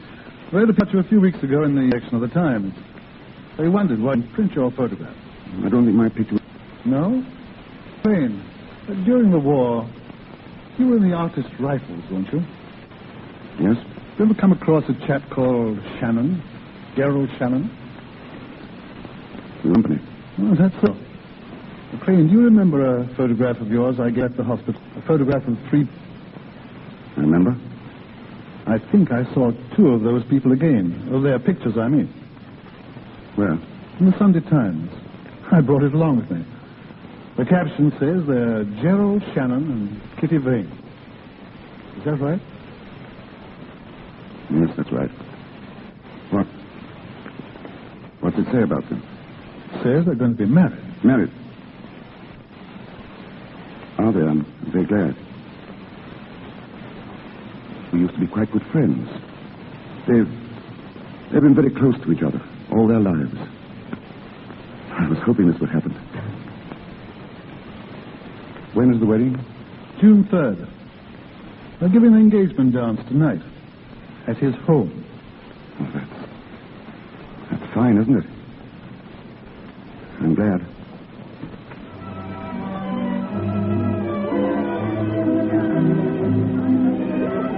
Kitty, Kitty, where are you? Here, Gerald. Darling, what are you doing out here all by yourself? Just thinking. Happy, darling? Don't you know I am? What were you thinking about? Oh, everything. You and me, our marriage, and And Alan? Gerald. It's all right, darling. I understand. I couldn't help but think of him tonight. But they weren't sad thoughts, Gerald. I was just thinking that if Alan could see us, if in some way he knew that I was going to marry you, I think he'd be happy too. My darling.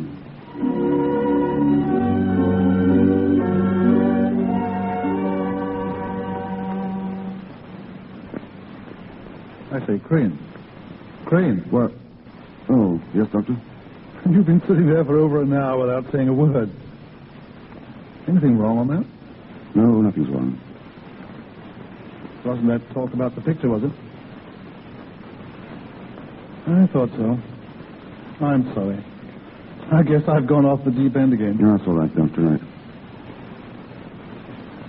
Oh, it's my own fault. It's been my own fault right from the beginning. I ought to have put a thousand miles between her and me, but I didn't. I stayed here where I might be near her, hear a word of her. I had it coming to me, and now I've got it. I've lied to myself, Doctor. I pretended that I've made a life, that I was happy. Now I've found myself out. The work of all these years thrown away. Tough luck, old man.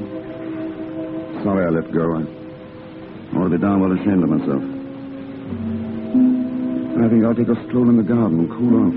Can I take you out? No, I, I can find my way. I'm used to it now. Doctor, that picture in the paper. Is she just as pretty as she always was? Yes. She's very pretty. I'm glad it's a good picture. I wish I could see it.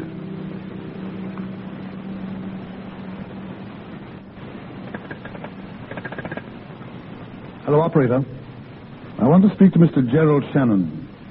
No, I don't know his number, but it's near Southwell. Yes, Shannon. Gerald Shannon. Yes, thank you. Gerald, where have you been? I. I had a telephone call from a Dr. Barton. Barton? I don't remember. Gerald, what's the matter? You look as if you'd seen a ghost. Is is anything wrong? I. I don't know. What do you mean? Gerald, that telephone call, what was it about? Can't you tell me, Gerald? I've. I've got to tell you. It was about Alan. Alan, Alan's alive. alive? Gerald. Gerald, what are you saying? He can't be alive. He is. I'm going to take you to him now. Oh, Gerald. Gerald. I'm afraid.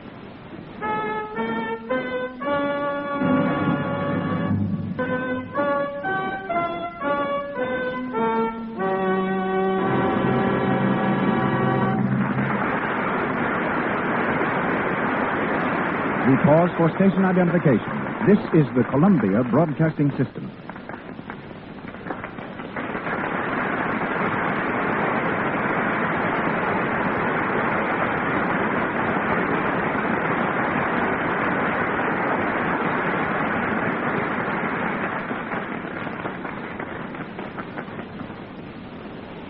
This is Cecil B. DeMille speaking to you from Hollywood.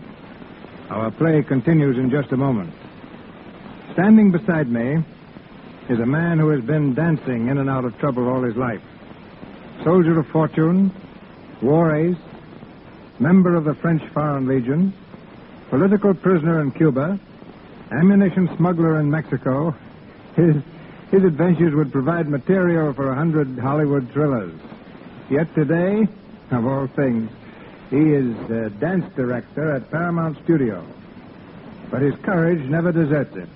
He flew to Yuma yesterday and was married. The man who fears nothing, Leroy Prince.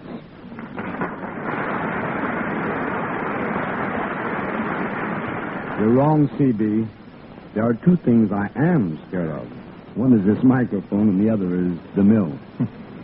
I don't know why. I've trusted you with some of my oddest odd jobs, including me uh, help make fox hunting scenes. Mm-hmm. I sure remember that. Every time you got through shooting a scene of the dogs chasing a fox, you made me chase the dogs back home. I'm a dance director, not a dog catcher. And I'm telling you right now, I'm not going to chase any Indians for you in your next picture. The Plainsmen. Let Gary Cooper do that. I'm doing bigger things now. Bigger than a DeMille production? you must be starting another revolution. Are you? Well, I might be. I'm picking the 100 most beautiful girls in Hollywood for Paramount's new picture, the big broadcast of 1937. Dancing into trouble again, huh? You said it. Because Hollywood's just jam full of girls with trim figures and nice complexions. I mention nice complexions not only because this happens to be the Lux Radio Theater, but because good complexions are really important. And of course, Lux toilet soap is what almost all of these girls with nice complexions use. As a matter of fact, I use it myself. But I guess that's beside the point. Well, I can tell you why the girls use it. There are so many good dancers that if you want to get anywhere, you've got to stand out from the crowd. Nothing does that for a girl better than a really beautiful skin. And that's why more and more of these kids are using Lux toilet soap. Because the nice looking girls are the ones that get the breaks.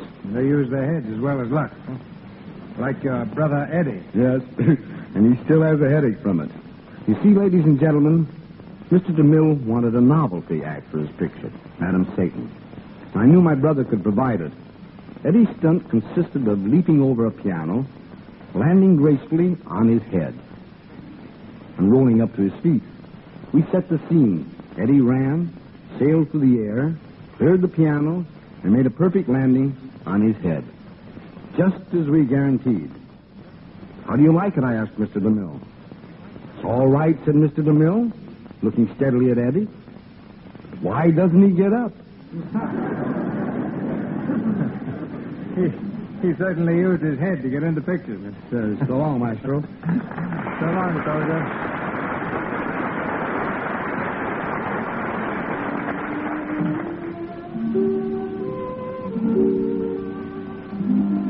We come to the last act of The Dark Angel, starring Merle Oberon as Kitty Vane and Herbert Marshall as Alan Trent. It is one hour later. Dr. Barton and Alan stand facing each other across a table in Alan's cottage. The doctor has just told Alan of his telephone call to Gerald. Why did you do it, Barton? Why? I had to, old man. I knew it was right and that it had to be done. Shannon ought to be here soon. I expect you'll want to speak to him alone. Yes, of course. Well, I'll clear out. Did you tell him that I was blind? No. Only that you were here. Is he coming alone? He didn't say. I don't know what this will do to your feeling for me. I hope not too much. Good night, old man. Gerald coming here. Mills, Mills. Mills. Yes, sir? Come here, Mills. Tell me something. Is this room just as it usually is? Why, uh, why, yes, Mr. I Crane. must be absolutely certain. Have a good look. Is anything out of its usual place? Any furniture changed about? No, sir. Nothing at all, sir. Good. My pipe's here in the tray. Yes, that's right. Matches. Cigarettes on the table? Yes, sir. And flowers in the bowl, right? Yes, sir. Right. What kind? What color? Uh, yellow, sir. Tea roses. Tea roses. I must remember that. Anything else, Mr. Crane? No, thanks, no. Oh, wait. There was a copy of the Times that Dr. Barton left. It's here, sir. By the lamp, sir. Thanks. Bring in some drinks soon, will you? I'm expecting a visitor. Very good, sir. Let me know as soon as he comes. But remember this. Say nothing about my eyes. Do you understand? Nothing. I don't want him to know that I'm blind. That's why I want everything in its place, so he won't notice it. Yes, sir. I won't mention a thing, sir. Not a thing. That's all, Mills.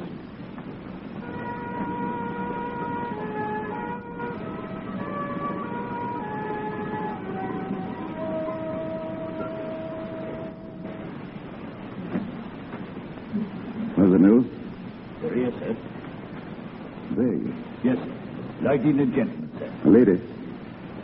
Young, Uh, yes, small, dark, and very pretty, sir. very pretty. Shall I uh, show him in, sir? Yes. Very well, sir. Mr. Crane's in the sitting room, ma'am. Thank you. Alan. Kitty, how are you? Oh, Alan. Alan, old man. Gerald, it's so good to see you. And Kitty. It's really, really you. I always knew. Sometime, somewhere. That we should meet again? Yes, I think I always knew it, too. The three of us. I'm so happy to see you both. Sit down, Kitty. Gentle old man, sit down. You'll have a drink, won't you? Alan. What, The cigarette's right there on the table, Gerald. Alan? What's the matter? All right. What do you mean? You. You act so queerly. You treat us like. like strangers. Oh, Kitty. But you must have so much to tell us. Yes, Alan. Well, it's a long story. But I want to hear about you. How's Aunt Sheila? How's everything? I'll keep you here for days telling me. Just get you a cigarette, Gerald. Matches? Here you are. Thanks. Uh, I have some. Where have you been, Alan? Where? Well, I've, I've been here. I've become a writer. Remember when we were kids? I, I was going to be a Shakespeare. Well, I'm not a Shakespeare. I write books for children. I like doing it. I, I guess I've done fairly well. I use the name Roger Crane. But, Alan, why didn't you let us know? Mind if I, uh, uh, do you mind if I have a pipe? I'll show you around the garden later. I'm terribly proud of my roses. Just look at these yellow ones in the bowl. Pretty, aren't they?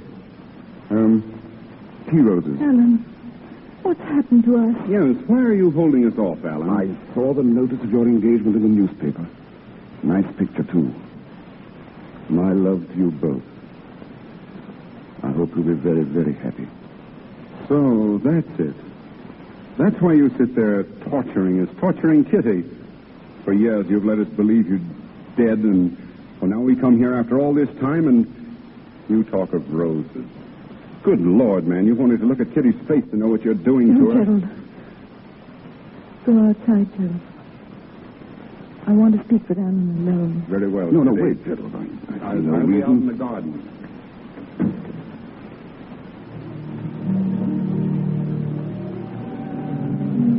Alan, tell me now. Well, very little to tell, really. You suffer, darling. Something's hurt you. Won't you tell me? Why didn't you come home, Alan? It's hard to tell you, Kitty. But I've got to. The war did something to me. I've changed. Changed. Yes, after all, the war doesn't leave you quite where it found you, does it? I spent months in a German hospital, months in a prison camp. When I came out, I wanted to be alone for a little while. To build a new life, away from old friends and old memories. So I came here. I always meant to come back someday. But I like it here, and. Well, I just didn't come back. You. You stopped loving me. Is that it, Alan? I love you, Kitty. I loved you then. But in a different way, I suppose. I didn't have the courage to tell you. I see. I understand. Forgive me. I've been tormenting you. But please, we won't, we won't see each other again. It would be better if we didn't, Kitty. Very well. But before that happened, I want to tell you that I loved you then. I love you now. I love you with all my heart. I've never loved anyone else. I never will again. Goodbye, Alan. Goodbye, Kitty. Oh, Gerald. Did he tell you anything? No. Just, just that he's changed. Gerald, what's happened to him? What's happened to him? Mm, Don't, Kitty. Don't, please. Take me home. Take me home. No. You've got to stay here. No. Yes, dear. You see, I just spoke to the doctor, the one who called me. Well, Go back to Alan, Kitty. He needs you. You love him, don't you? Go back inside and stand in front of him. Don't tell him you're there. Don't make a sound. Just watch him. watch him. Go now, darling. But Gerald. Go now, darling. Yes, Gerald.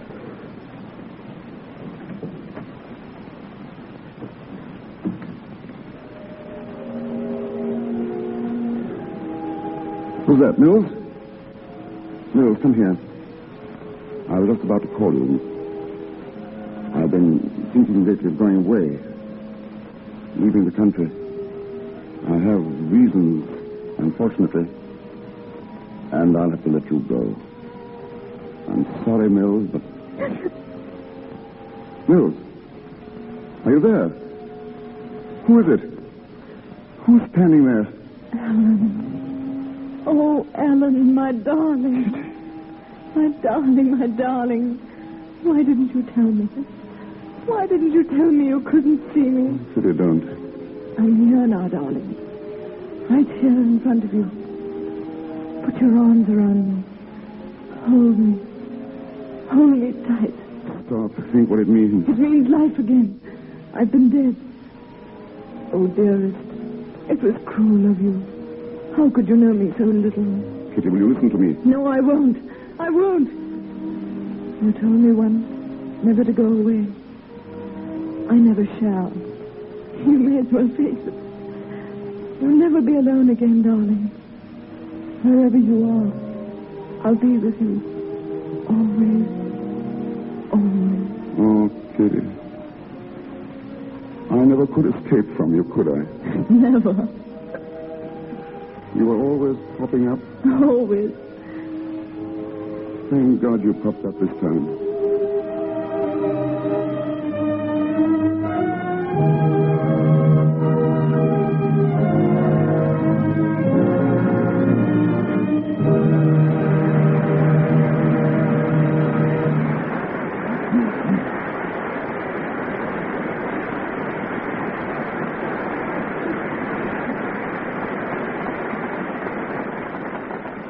So ends the story of the Dark Angel. And in just a moment, you will hear further from our artists, Merle Oberon and Herbert Marshall. Speaking of artists in a more specific sense, I doubt if there is any painter in the United States better known than our guest tonight. With Charles Dana Gibson and Howard Chandler Christie, he made the beauty of the American girl famous the world over. He, he's also a motion picture pioneer. Ladies and gentlemen, Mr. James Montgomery Flagg.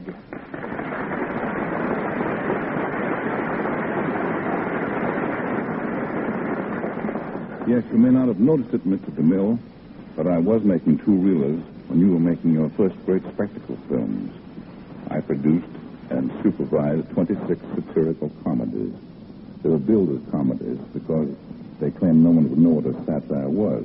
They thought it was a gent with goat's legs and horns. I even ena- acted in some of them. I hope your acting was better than my painting. Well, D.W. Griffith offered me $30 a week to play villains. He's never withdrawn the offer. I made one called Perfectly Fiendish Flanagan. The takeoff on my pal William S. Hart. I played Mr. Fiendish Flanagan, the scourge of the prairies. But this time I came out here from the United States to make a series of 12 portrait drawings of leading stars for photoplay covers. I've already drawn your star tonight, Miss Merle Oberon. I've seen her in several pictures, but never had the slightest desire to make a portrait of her. Seemed to be a false glamour about her features. But as soon as I met her, I found Miss Oberon beautiful. The same charming, unaffected, real person she portrayed tonight in The Dark Angel. In regard to my drawing these stars, they were invariably charming and gracious, and I fully realized the terrific claims made on their time, their unreal life under the glare of the world's bloodshot eye. My astonishment was great that they could still be unaffected and simple in their manner. My hat, if I wore one, is off to them and to your Lux Theater. Good night. Before Mr. DeMille comes back with Miss Oberon and Mr. Marshall, I'd like to mention the names of some of those beautiful stars Mr. Flagg came here to draw. You know them all. Ginger Rogers, Carol Lombard, Joan Crawford, Jean Arthur, Betty Davis, Claudette Colbert, Jean Harlow. It's a list of the screen's most famous beauties. We're proud to say that every one of those stars I mentioned uses Lux toilet soap. That goes for tonight's lovely star, too. Next time you see Merle Oberon on the screen, notice her flawless complexion. Remember, it's Lux toilet soap that keeps it smooth. And here's Mr. DeMille. And now we present Merle Oberon and Herbert Marshall as themselves. As Mr. Flagg has said, Miss Oberon is the same sincere, delightful person that she portrayed in The Dark Angel. And Herbert Marshall, who played the soldier, did in real life serve with distinction in the war. In fact, the very name, Herbert, means bright warrior. Merle Oberon, Herbert Marshall.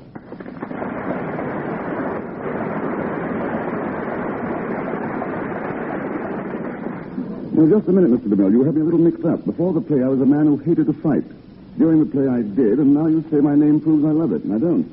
Well, names are deceiving. Uh, Cecil means dim-sighted. Yet, yet out of uh, 3,000 people at a Roman banquet, I can detect the one extra girl on the back of the set who's chewing gum. And Merle means nightingale, but I never sing in my pictures. Hmm. I'm told you sing and speak in many languages. French, Spanish, Russian, even Hindustani. That's from years. Uh, that's from living years in India, Mr. DeMille. It was there that I first saw the picture of the Dark Angel. It was a silent version with Ronald Coleman and Vilma Banky, and I longed to be an actress and do it myself. Well, you realized your dream magnificently, both on the screen and tonight in the Lux Radio Thank you. Theater. It's your best performance so far. What's your next? It's called, for the time being at least, In Love and War. What's yours, boss? All fair? now, next week I start in Portrait of a Rebel with Catherine Hepburn. Who's the rebel, you or Catherine? Uh, it's, it's Catherine. But I was a rebel once. My family wanted me to be an accountant. I wanted to be an actor. That, that's one rebellion I approve of. Oh, thank you. To the Lux Radio Theater. This is Cecil B. DeMille saying good night to you from Hollywood. Heard on tonight's program was A Pretty Girl is Like a Melody from the Music Box Review. This is the Columbia Broadcasting System. Well, peoples, it's that time again that uh, we have to say goodbye and cut a trail. And uh, so I hope you've enjoyed what I've put together for you today. I think, I think next week I'm doing a day in the life of Dennis Day. Gosh, I just love Dennis Day. uh, and actually his name is something McNulty. I'll, I'll, I'll tell you by the time I get my uh, program set up, but he's an Irish guy in real life. So, um, I didn't know Dennis Day was Irish. he sure is. Really? Uh huh. And um, poor fellow, he died of Lou Gehrig's disease, Wow. and he had ten children. Oh, but I'm supposed to be closing out the show. Uh, folks, I'm not drunk. I, I promise you, I'm not drunk. uh,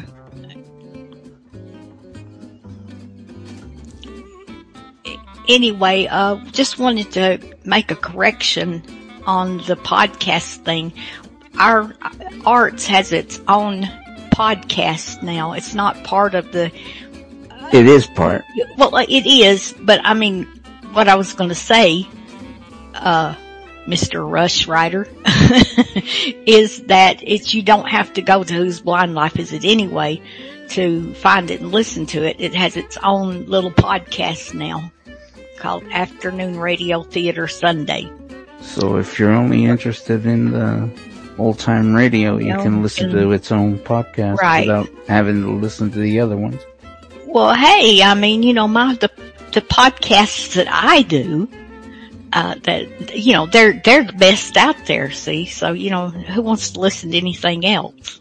You know, I'm on I'm on Snap and I'm on Art. Right. you know, I just oh, I'm just so important Oh, and so Well, I arrogant, never.